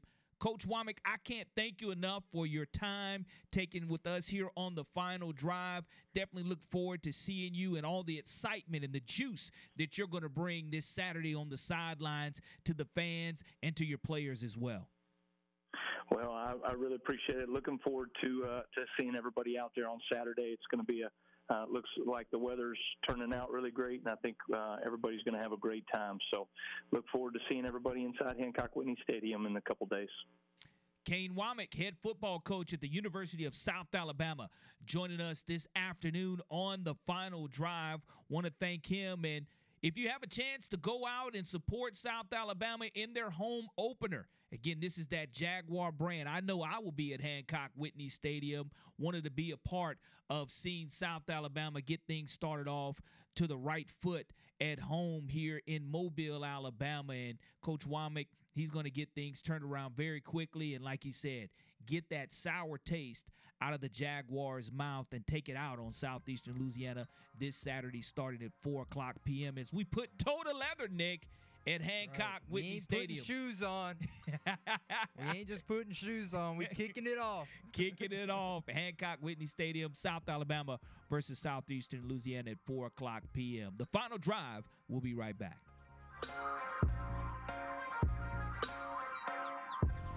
Hey, this is Stewart Cink from the PGA Tour. You're listening to WNSP Sports Radio in Mobile.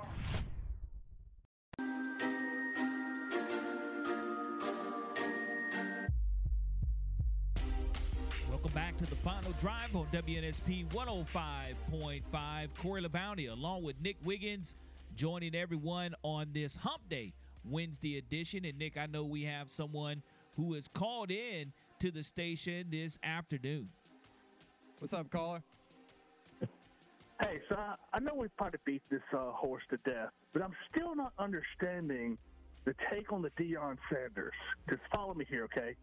now, you basically gave a coach with no salary cap and the only person in a draft as many people as he convinced to come play with him and basically showed 55 kids the door. Who knows if they got a scholarship or not? And we're sitting here talking about one win over a team that's not even half what they were last year. That really wasn't. Turns out they wasn't as great as I thought last year. So my, my question is, what's the accomplishment? Because let's look at this. Let's say we give Tom Brady a coaching job today. Okay, no salary cap. Players can transfer, even if they're under contract. Technically, they're under contract by scholarship, right? Do you not think he could do the same thing? No. Does that make him the greatest coach ever? No. Aaron Rodgers, same thing. same thing. You can take any big name and give them an unlimited budget salary cap. But the NFL has a salary cap. That's what makes it unique. And they could do the exact same thing. I mean, I'm not understanding the the the wow of the accomplishment. I mean, great job, you won a game, but I'm understanding the whole wow of it. Look, listen, man. If I'm in a kitchen and I'm sitting across from Gordon Ramsay and we both got the same ingredients, just because we got the same ingredients and the same cookware, we ain't about to make the same dish, man. His is going to taste better than mine. Deion Right, is out. Gordon Celebrity is a real cook, and you're not. Gordon Celebrity is a celebrity, you're not. Tom Deion Brady ain't no is a coach. celebrity. Tom Brady so ain't no Tom coach. Brady. They both play football. Let's put common to common. Aaron Rodgers ain't no coach. He's smoking ayahuasca in a cave, He's man. a celebrity. He is a, he is a former football player, just like Deion Sanders. Deion Sanders ain't no coach. He's coaching now. Deion Sanders a, ain't- he is, see, his name recognition that- comes from playing NFL football and baseball. period. He is able to recruit these kids from the sheer name of Deion Sanders. Listen, man. Deion Okay, let- let- Sanders let, let, let's take is a Butch Davis. coach. Let's take, let's He's take Butch Davis coached. and send him to Colorado. Send him to Colorado. Can does he do the same thing? No, because he ain't Deion Sanders. He don't have the name recognition. The rate, the name And Nick, if you recognition in the is a kitchen, if you're in the kitchen cooking, bro, we got problems anyway. Hey, man, I'm I'm a good cook, man. I haven't tasted cook. Nick's outta here. cooking, but I will say this. I agree with you that it's just one win. I'm not ready to ordain Deion Sanders as anything, but I can say he is a good coach He because coach. he is a good coach. I, I, he's not a, he's not just a celebrity. He is also an X's and O's guy who is going to put most bosses and most successful people. I know from a principal standpoint, you want people who are sharper than you are in the drawer around you. They say iron sharpens iron. So Deion is surrounding himself with people who know more X's and O's. This guy was a dual sport athlete. His his cerebral thoughts on the baseball diamond as well as on the football field were matrix like what he was able to do and it's kind of like a point guard if he played basketball too he would be able to run everything and he is the ceo it starts at the top and I, I will say one win. Congratulations, Deion. You're one and zero. Do I think that puts Colorado Colorado in the top 25? No, I personally do not. Congratulations on that one win. But Deion is an outstanding coach. I Yes. can't take that away from him. He's also an outstanding salesman, an outstanding recruiter. pitchman, an outstanding recruiter. And I give Colorado two years to where they are in the National Football Championship hunt.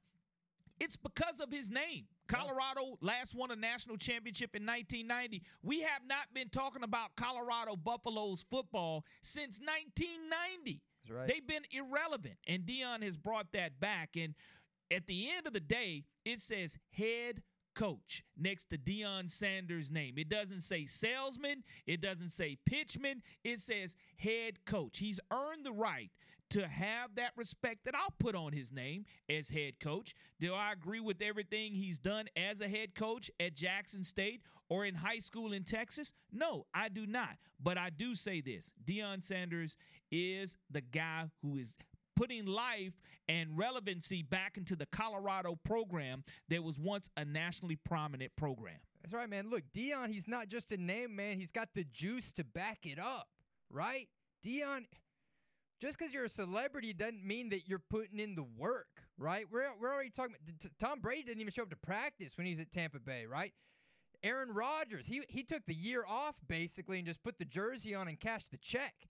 You got to have the name and then you got to be able to back it up because now everyone's got high expectations. And Deion is a rare breed where he's able to talk the talk and he talks a big talk, but he struts and he walks a big old wide stepped walk to back it up, man. But once you, man. the, the the way and the people you step on on the way up, you got to meet those same people on the way down. So that's what Deion has to remember. Once you get humbled, and it can happen on any given Saturday. We've seen those type of upsets.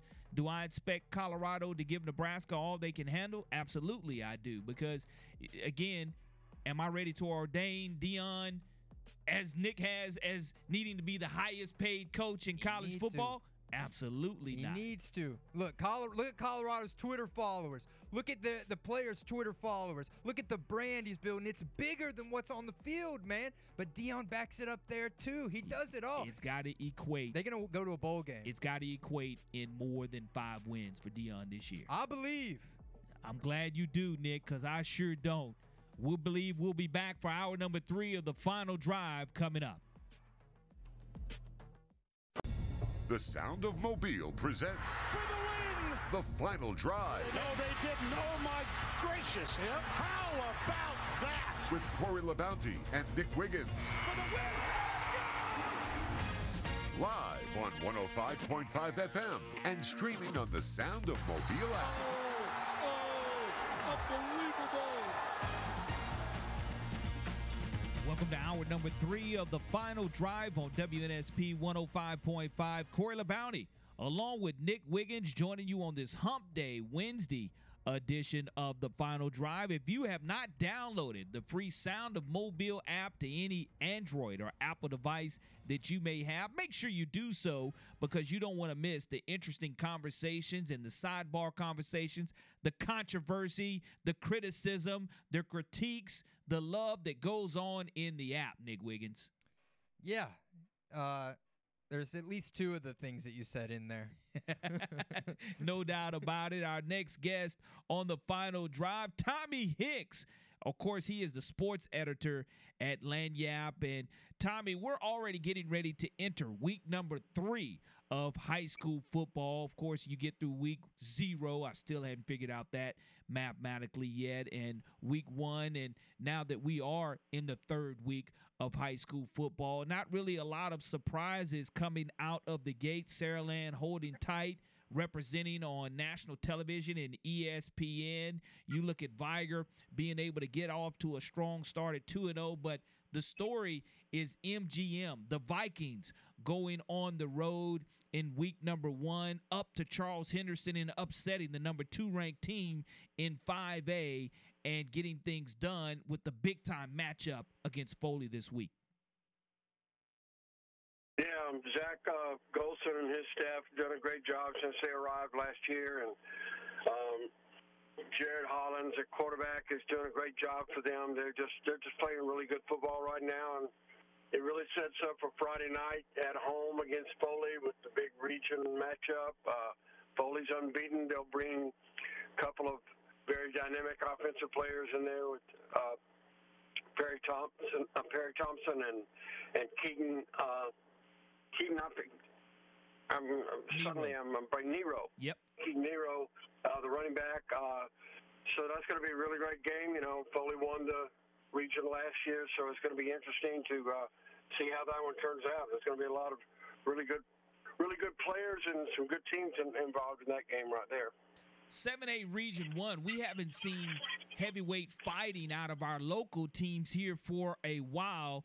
We just mentioned that MGM Foley matchup. You also have Davidson taking on Baker. Davidson breaking in their stadium with 59 points behind the running of who I say is the most underrated running back in the state of Alabama and Derek Butler being at Baker, where you have SEC talent quarterback and wide receiver Josh Flowers and Bryce Kane. I love that that 7A matchup early is going to mean something also. Absolutely. I mean, you know, it's interesting to see that. The, the hard thing for this reach 7A region is that it bumps up against the Auburn, Central Phenix City region. They're in the playoffs usually in the first round. You know, all four, I believe all four of the teams from 7A were bumped last year in their first round game from here. So uh, that's where it kind of catches up with them pretty quickly there in the playoffs. But I think the the improvement that's been shown out of the 7A teams here especially with MGM uh, and Foley of late, the last couple of seasons, that's kind of leading the way. And Davidson has gotten better, and and uh, Derek does a great job for them at running back. Uh, so it's going to be interesting to see how that region and that classification kind of unfolds as we as we move along this season. What do you think about what Coach Cottrell's got cooking down there at Mobile Christian after losing, you know, so many players to transferring and still, you know, coming out 2 and 0 and shutting out their opponent last Friday? Yeah, I mean, I'm never surprised. Ronnie does a great job over there, and there's always a lot of athletes. and Some of them are pretty young, and but they're but they're proving that they can do what they need to do on the field, and and here they are, and they're headed to WC WS Neal this week. That's going to be a tough game. Uh, it's always hard to go over there and play Neal at home, but uh, but Ronnie and, and his team are doing really well so far, and uh, I, I like what they're doing. Let's see how they go. They they certainly seem to when they when they lose a player or two, they always have somebody step in there to to take their place. Tommy Hicks, sports editor for Lagniappe, joining us here on the final drive.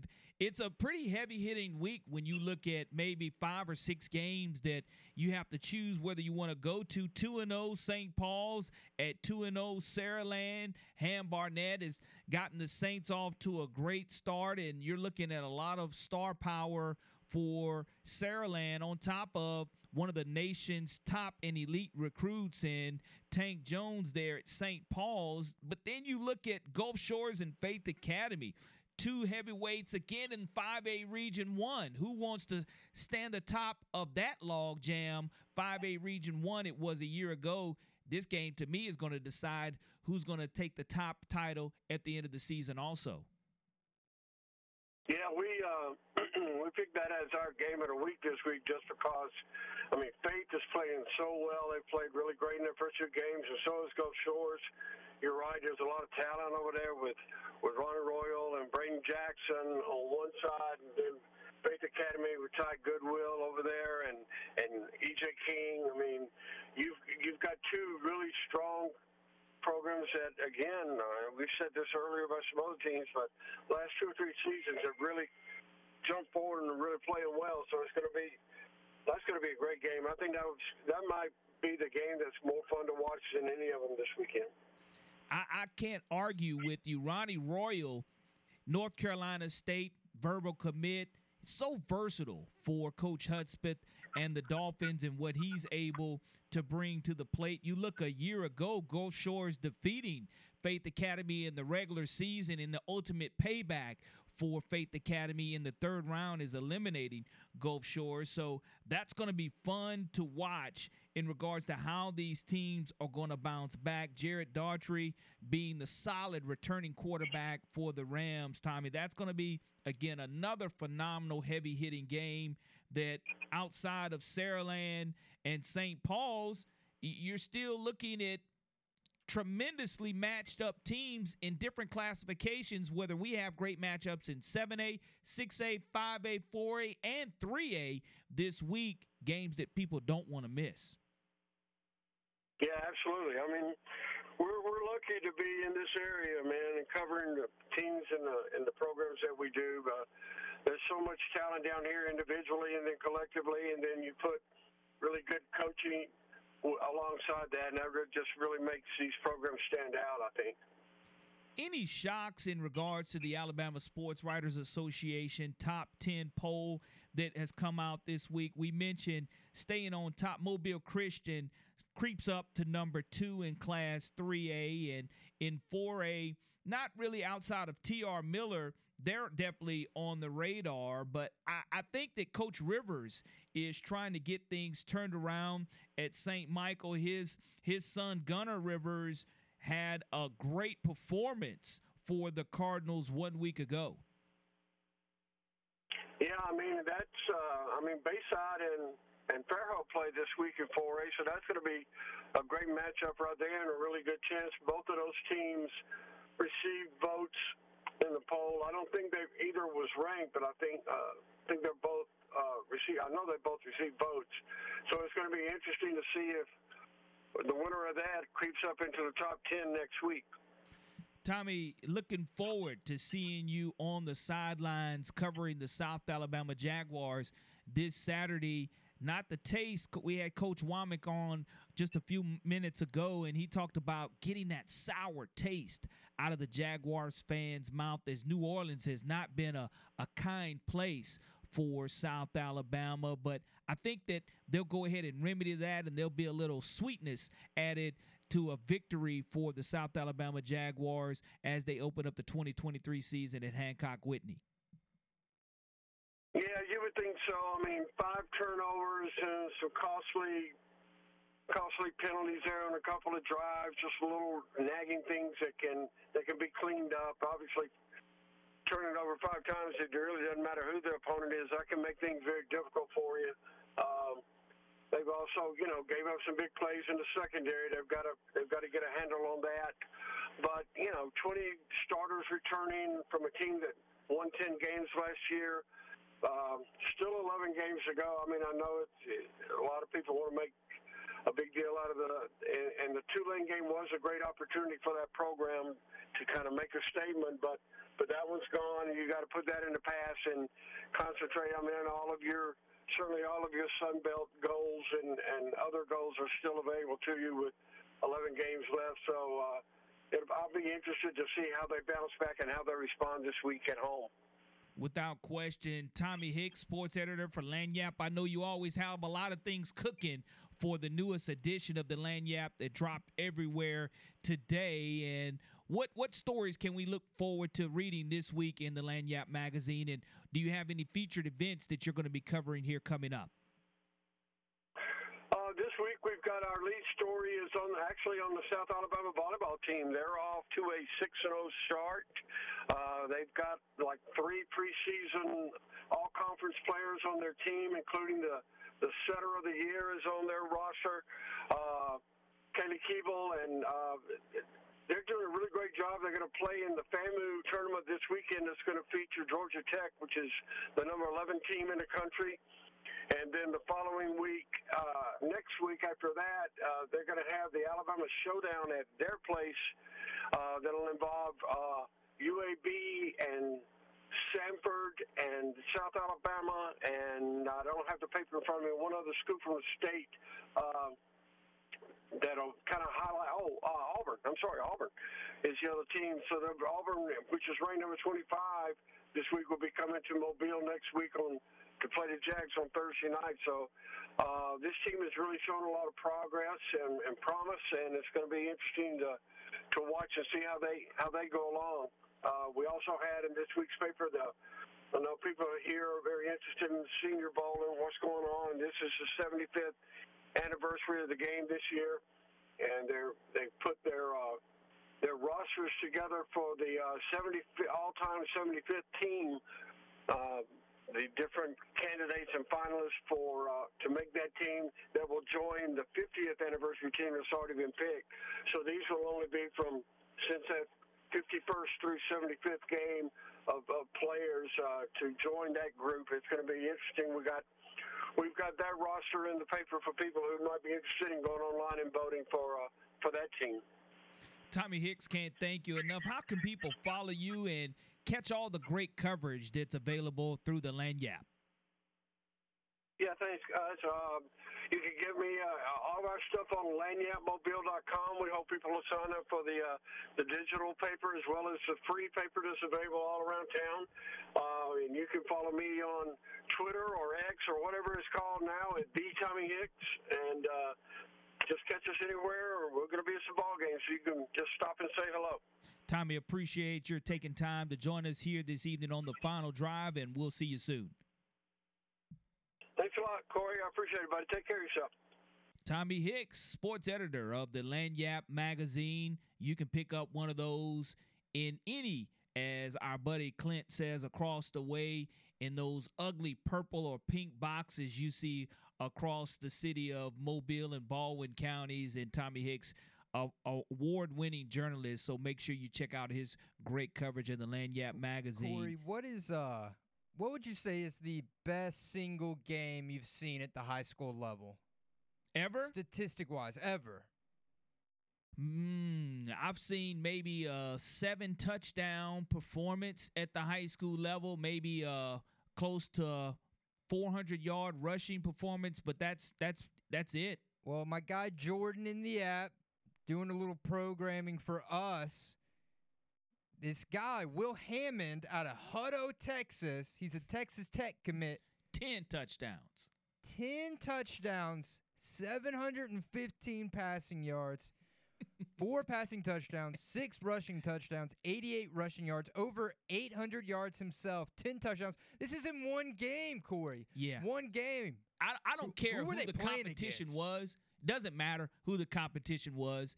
It, it, doesn't matter if he was playing at a smaller school. Everything's bigger in Texas, so your smaller classification schools, 1A here in the state of Alabama, you're looking at a 1A school having 700, 800 folks.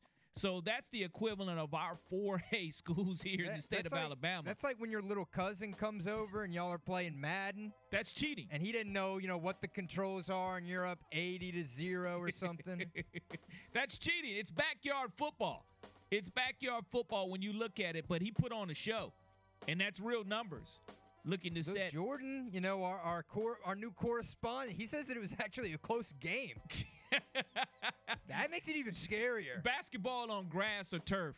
It's got to be on turf in Texas because they don't do much grass out there in regards to how their playing surfaces are because they have enough money to go ahead and take stuff. care of it. But that is definitely wild. We'll wait for one of those performances here locally in Mobile or Baldwin County, and Pigskin Pete will keep us up to date on that. That's right. The final drive will be right back here on WNSP 1055.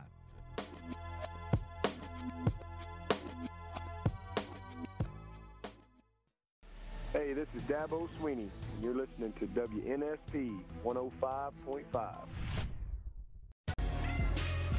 Welcome back to the final drive on WNSP 105.5. Corey LeBounty along with Nick Wiggins joining you on this Hump Day Wednesday. And of course, we have Trent Massey, one of the co founders of Future Ones, joining us. And it's that time of year to where you're starting to see a lot of middle schools and high schools sport all the Future Ones gear that is available. The brand that is Future Ones local to Mobile, Alabama. Trent Massey joins us. Trent, how are you doing? Hey, Corey, doing great, man. Just uh, rolling back into town from North Alabama, doing some sales this week.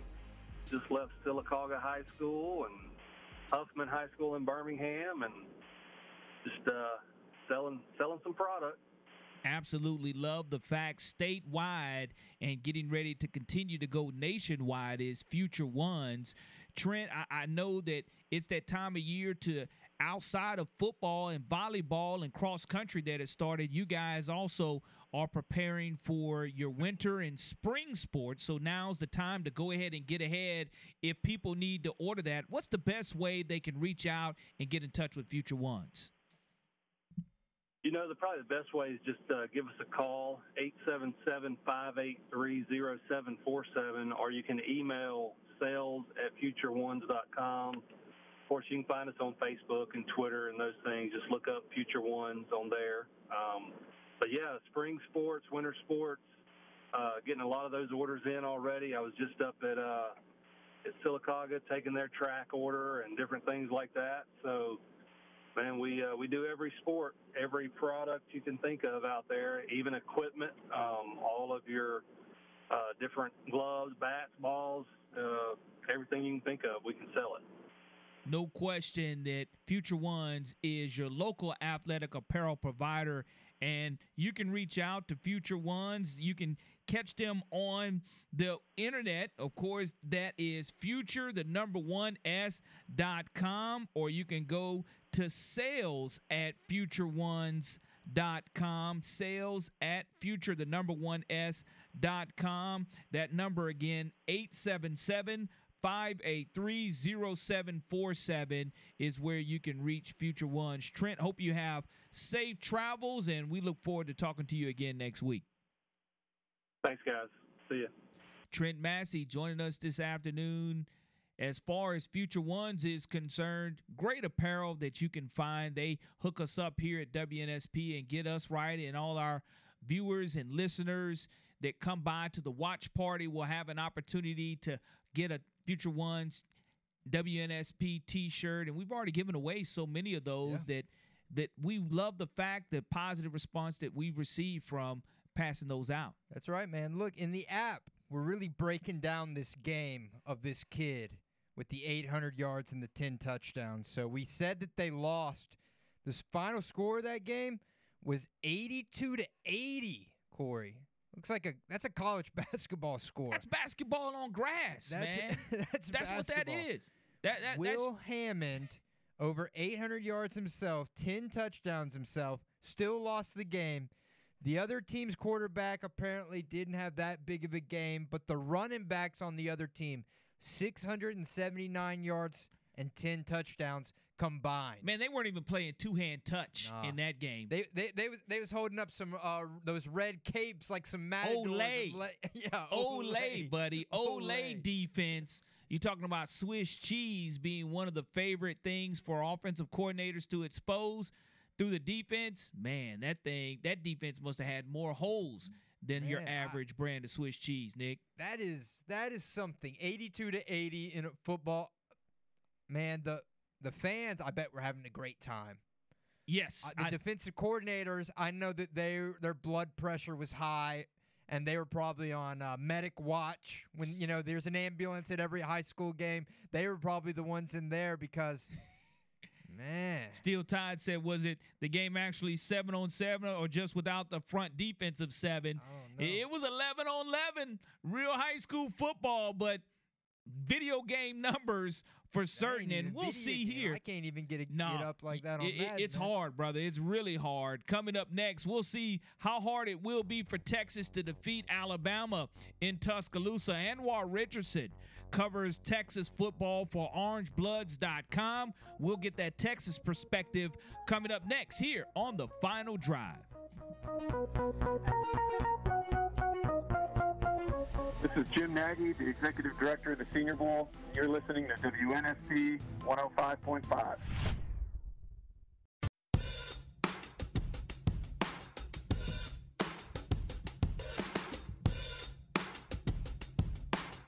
Welcome back to the final drive. And guys, the moment we've all been waiting for, probably the most hyped up game over the summer, at least around these parts, right? Texas, Alabama. And we've we talk to Alabama guys all the time. Everyone knows, hey, I'm I'm rooting for the Longhorns, okay?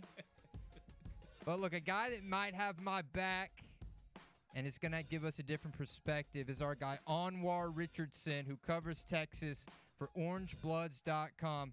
Anwar, how's it going, man? Man, it's going fan, it's going fantastic. I, I appreciate you guys uh, having me on. I used to be a NFL rider, so I would go down to Mobile uh, for the Senior Bowl every single year. So, uh, you know, so it's good. It's good to have be back in some something mobile connected uh, with you guys. No doubt about it. We, we, we love the Reese's Senior Bowl here in Mobile, Alabama, and being the home of the Reese's Senior Bowl means we get a chance to see some top Texas performers every now and then Mhm. come and visit us and increase their NFL stock. But this weekend, Alabama, Texas, the eyes of Texas are upon T Town for sure. And it, it's gotten real petty to the point, to where you look at how Texas put the million dollar band up in the nosebleed and upper deck section, and now the return favor when they come to T Town and Tuscaloosa. Now Texas's mm-hmm. band is going to be in the nosebleed section. That's how you get things started up from a rivalry petty, standpoint. I, you know what? First of all, as a guy who lives in petty world, who, who as a guy who wakes up and takes a petty shower with my petty soap, using my petty toothbrush, I love what Alabama did. I, I, I enjoy that. I, I think that is if you're going to be petty, you you do that right now while you can. You put the fans up there. You you put the band up there. They can only take a small portion of the band. I actually have no problem with what Bama did because I I, I enjoy petty. I, I I enjoyed. I heard it. I was like, oh, well played, Bama. That's kind of cool. I know that Alabama, when you look at this game coming in a year ago, 20 to 19, the final, Alabama escapes, mm-hmm. but just barely. And it was kind of not necessarily a turning point for Texas and Coach Sark, but the relationship that Saban and Sark have with one another, knowing one another, and Coach Sark giving plenty of praise to Coach Saban. I think that Xavier Worthy is going to be one of the biggest differences for this Texas squad. I know he really didn't have a mm-hmm. stupendous game versus Rice, and you really didn't see a lot of great things offensively with Quinn Ewers, but him being injured a year ago was to me the difference in Texas winning and losing that game, and we'll see if he's able to stay upright for four quarters come Saturday. Well, yeah, I mean, so I, I'll reference the game that you talked about last year, and, and then bring it up to the things that you're talking about this year.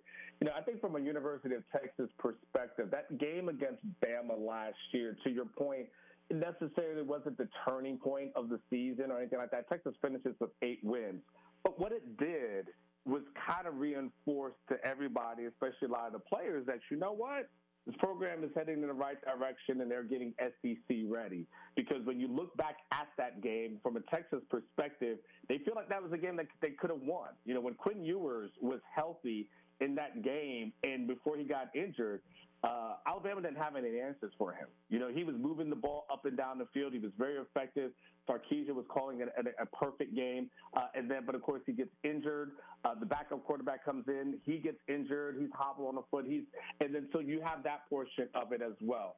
From a Texas perspective, to look at that thing and said, you know what? there was a safety that should have been called when Bryce Young is tackled in the end zone, uh, and when it should have been safety, his knee was down, and that call was missed there was a 20 yard field goal that Texas misses right before halftime. And they, again, they think to themselves, these things happen here. And of course, Houdini himself, Bryce Young, gets out of a tackle uh, and then, of course, extends the drive towards the end. And that ends up being kind of ball game for Texas there. So they look at it and think to themselves, Alabama escaped. Like that's how they think. They think Alabama escaped uh, you know, the, the the loss that was supposed to occur. So you fast forward it to this season, and yes, they feel like they've got the firepower because you talk about a guy like Xavier Worthy at the receiver position and very astute on your part because he's a guy that many people believe uh, could be a potential first round pick. And when I say many people, I mean like NFL experts because the thing that Xavier Worthy does extremely well, and he does the hard part extremely well, is he gets open to your point, right? They haven't connected with him, but when you're getting five yards of separation, it's really at that point just on the quarterback to get you the, the ball. And so that's why NFL scouts love him is they don't look at you know they look at the film and they say this guy gets open all the time, and so they love that. And they, even Nick Saban talked about how that's going to be a matchup for them that you know they have to worry about because you know Nick Saban talked about hey this is he's one of the best receivers in the nation, uh, and so you know mince words there. They've got another receiver a transfer from Georgia by the name of A.D. Mitchell. I'm sure you guys are familiar with him, but they have him on the other side, and he was very effective for Georgia when he was there, uh, and then he transfers into here. So you have those two guys on the outside at the tight end spot. You've got a, a, young man by the name of Ja'Tavion Sanders. He's a junior. He's believed to be the second best tight end in the country. Some people think he could be a first round pick as well. But you know that that position is always interesting. So maybe it's a, maybe it's a second day pick. But you look at it, and they, from the skill positions, they've got guys who can match Alabama skill for skill. So Texas won't go into this game thinking to themselves, how do we hold on for dear life? No, they go in saying they've got guys. Sarkisian knows he can call a game plan to attack that Bama defense, knowing he's got the speed because he needed that that's the thing he wanted when he was in the SEC, when he was in Bama. He realized that he had to get those fast guys. And so if Quinn Ewers can deliver the ball and get there on time and avoid that rush, everything that you're saying to to that point he stays healthy, you know, they have a chance to make this, you know, a very competitive game based on the skill position guys. And by the way, they have good guys on the ends of the offensive line. The interior of that offensive line didn't look that good against Rice, so that's a little bit of a concern. But from a skill position standpoint, they definitely got the dogs. We're talking with Anwar Richardson. He covers Texas football for OrangeBloods.com. And look, a lot of the mm. reason maybe Alabama fans out here have felt maybe a little shaky. Now, these, this is a really overconfident bunch, let me tell you. But a little maybe shakiness might have came from the quarterback thing. Who's our starter? We don't mm-hmm. know who it is. Now we see Jalen Milroe perform really well week one. Does that have Texas maybe a little more nervous, or are they feeling confident because now we see the tape and who the quarterback is and we can prepare for it? Yeah, I, you know, I think that's a mixed bag because you know there's there's two things that's involved with that. Is it's that Jalen was able to he looked good, right? And and, he, and let's say I, I'm just not downplay. He looked really good uh, as far as what the, on on that Saturday, he he looked better than he did before. Now we also have to say that was against Middle Tennessee State, right? So you got to take that into into account. And then what you have to figure out and what we'll really see and what you'll really know is what will he do against Texas? Texas has a really good defense, guys. You know, and I know we, we've talked a little bit about the offense and what they were able to do, But from a defensive standpoint, uh, what, and, and again, you, know, I said you know do an asterisk, you know, with, with because that was against Middle Tennessee. I'll put an asterisk against uh, for Texas and what they did against Rice from a defensive standpoint. To be fair, but Rice had 114 yards of offense on their first 10 drives against the Texas defense. They they finished with 62 yards on the final drive. So they finished with a, a total of 176. But when it really counted, it, it, didn't really do anything from an offensive standpoint until the final drive, where you have all the young guys in, uh, and that you know, and you guys know how that goes in a game of football. So the deep, they have guys on the defense. They have T'Vondre Sweat, defensive tackle, um, you know, who was just really affecting the ball. Uh, you know, if you believe in anything in Pro Football Focus is concerned, uh, they graded him as the highest defensive tackle uh, in the country uh, in, the, in, in from week one as far as effectiveness and getting uh, to uh, the quarterback. I think it was like 35% of the time he was in the backfield. Uh, so he's a good guy. You got to keep an, an, eye on. They've got, got another defensive tackle by the name of Byron Murphy. They've got guys on the edge who can rush the ball. They've got a linebacker by the name of Jaylan Ford. Um, he entered the season as the Big 12 uh, preseason defensive player of the year. Uh, so he's he so he's very good. Uh, he was very effective last year, and he's a guy that they lean on a lot uh, this year. And, and, they've got dudes in the secondary, man. Like they've they've got dudes. They've got a a, cornerback by the name of Ryan Watts who transferred in from Ohio State, and, and, this is year two for him, and he's been very effective. Uh, they've got Jahdae Barron as, as a corner. Uh, they got one of their safeties, is a guy by the name of Jalen Catalon, used to play for Arkansas uh, but he's one of their starting safeties as well. But you know that transfer portal sure sure can be a great equalizer if you use it right. So uh, they've got some guys on the defensive side of the ball uh, that they they feel like you know they, they they'll be able to at least hang. You know their big thing is tackling. They feel like they, they know he's going to use his feet. They know Milroe's got it. So the, the real big thing is tackling uh, and making sure they get to him and affect him. So yes, he played good against Middle Tennessee State. You cannot deny that. But there, there, there's still this belief that you know what he's got some. He, he, there might be some turnovers that's in him, and the, the the goal will be to put some pressure on that guy to see if those turnovers come out of him. Anwar Richardson, our guest here on the final drive, covering Texas football for OrangeBloods.com. And you mentioned Jaylan Ford a year ago. He definitely led this team against the Crimson Tide, having 10 total tackles and one sack. So he definitely is that dude. And if you look at the number of penalties, to me, that was the difference in year ago's game. Alabama penalized 15 times for an entire football field of 100 yards, but neither team turned over the football. So that's something to mm-hmm. keep an eye on as well as both teams don't want to give and be plus minus in that category. Yeah, I mean that's that you guys know that's that's the killer right there. Like if the team that starts to turn this ball over and you know the, the team that you would look at the you know immediately you would probably look at okay Texas that's the road team right that's the team that you got to look at and say to themselves all right uh, are are they going to be okay on the road protect the protect that ball they've got a freshman running back uh, who was started uh, last week by the name of C.J. Baxter out of Orlando, Florida, former five-star uh, there. He was the starting running back, so you always know with, with freshmen, you just never know like what, how that thing is going to go. You know, they're going to Bama's going to pressure Quinn. You know, they're not going to just let him sit back because because Quinn's not a mobile quarterback.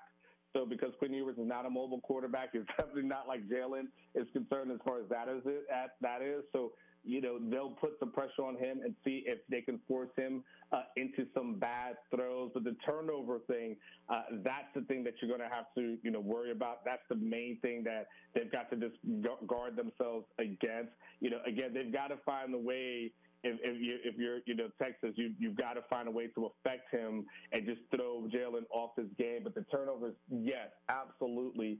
You know, for Texas to win, have a chance to win on the road in the place where they don't lose. That you guys know they don't lose a lot in Tuscaloosa. We've we've heard all about the 21 game winning streak. We know that it was Joe Burrow uh, who's the guy, the last guy that's won there. We know the, mo- the most notable losses prior to that was Johnny Manziel and Cam Newton. Oh, so just Heisman Trophy winners are the only guys that seem to have a chance to win in Tuscaloosa over the last 10 years or whatever. So they, they know what the task ahead, and they know that, that, that task has to be they're going to have to throw the ball. They're going to have to air it out like that. They won't be able to ground and pound it. Nobody grounds and pounds against Alabama. They're going to have to win it through the air, but they're going to have to protect the ball as well. Great stuff, Anwar. Before we let you go, I got to ask you Gotcha. what is the prediction and what is your expectation for Texas versus Alabama? So one of the things I always say is, you know, just because you can't haven't done something doesn't mean you can't do it. But I think that, uh, you know, for me, I'm still going to predict a Bama win. I think it's a low-scoring game. Um, you know, I'm right now kind of, you know, somewhere in that like 27 to 24 ish kind of range is kind of where my head is is, is at at the moment. Um, but you know, Bama's a tough team, you know, and you know, I, you know, Jalen is is a, is a, the, the problem with defending a guy like that who can move, who's got who's got his feet there. I know Texas is going to get pressure on him. I that I believe. Like I think that defensive line uh, for Texas is a little bit better than the, the Alabama offensive line from all my research and the things I've done and talked to people. I think they're better. But what I'm not worried about them getting the pressure on him. I just when he decides that he's going to get out the pocket and scramble, him being able to extend drives, extend plays, you know, those kind of things. That's where I think Texas is going to get into a little bit of trouble. Um, but so, the, so I'm going to give Alabama the edge, you, you know, in this matchup. Also, didn't really love what I saw for Texas versus uh, Rice in the, in the season opener. I, I would I wanted to see a little bit more of a dominant team. Uh, so I, I give I give Bama the edge, but I give them an edge in a very close game. Wouldn't be surprised if Texas somehow pulls it off. Uh, but if I had to put money, my safe money would be on Bama. Great stuff, man. If any of our listeners want to keep up to date with all your Texas coverage, where can they follow you and everything that you're doing? Hey, yeah, you know what? I I um I try to have fun on Twitter, but I'm not one of these uh, homer guys. So you can follow me and not feel like you got to vomit uh, by the content that I put out. So it's real simple. It's Anwar Richardson, uh, A N as in Nancy, W A R Richardson. That's me. You can find me on Twitter. Also, I do a show. Okay, just a free plug for myself. Uh, I do a show uh, every uh, Monday through Friday by myself from 8 to 11 uh, called the Old Fashioned Sports Show. Uh, that's on the, the Orange Blood, OB Live channel. So if you ever want to check me out uh, and, and, and see my face and not just my voice, uh, I do a show uh, 8 to 11 uh, Monday through thir- Monday through Friday Central Time. You can check me out there as well. And Anwar, people in the app are Yeah. giving me hell about Mobile, Alabama. Mobile. He someone in the I app says said- li- listen, listen, listen. I said mobile, and then the last time I said it, I realized what I said. If I said mobile, There so you I go. said I corrected myself. That's what I was the saying, last man. time. I said I Yeah, was the- telling him. I said he caught himself, guys. He caught love himself. I- Calm and- down. and look, I people it. don't miss I anything. Caught myself. I realized I said it wrong the first couple of times. I caught it, but they they heard it. They they focused That's in it. on the early That's our- mistake. That's and they, the daily. couldn't, they couldn't take it that I rebounded. I rebounded. I love it. I love it, Anwar, and and we look forward to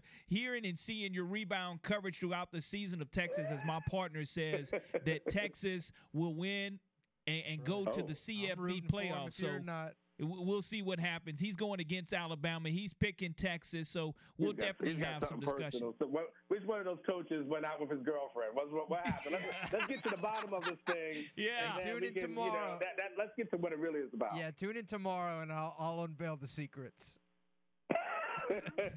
Sounds great. Thanks Appreciate for having me on, guys. Thank you, Anwar, for jo- joining us here on the final drive. And Nick, does it get any better than that, man? When when you have someone who covers Texas, in depth knowledge, but still knows what the real deal Hey, is with the Crimson I, Tide. I've said it. I said, look, Alabama looked better than Texas on Saturday. They looked better, but I got a, I got way too much riding on this game. Way too many future predictions. Me and Jake Crane, man. We can't just be coming in every Friday saying "oh shucks." We got to be right about something. Hey, we hey. already, I'm already saying "oh shucks" about LSU. Feasting on crow. And look, there's a buffet line, and, and, and it may have feathers in it, Nick. Nah, man. It's it's it's got ivory. Ivory plates, man, big old elephant trunk steaks. love it, love it. We'll wrap up the final drive here in just a moment.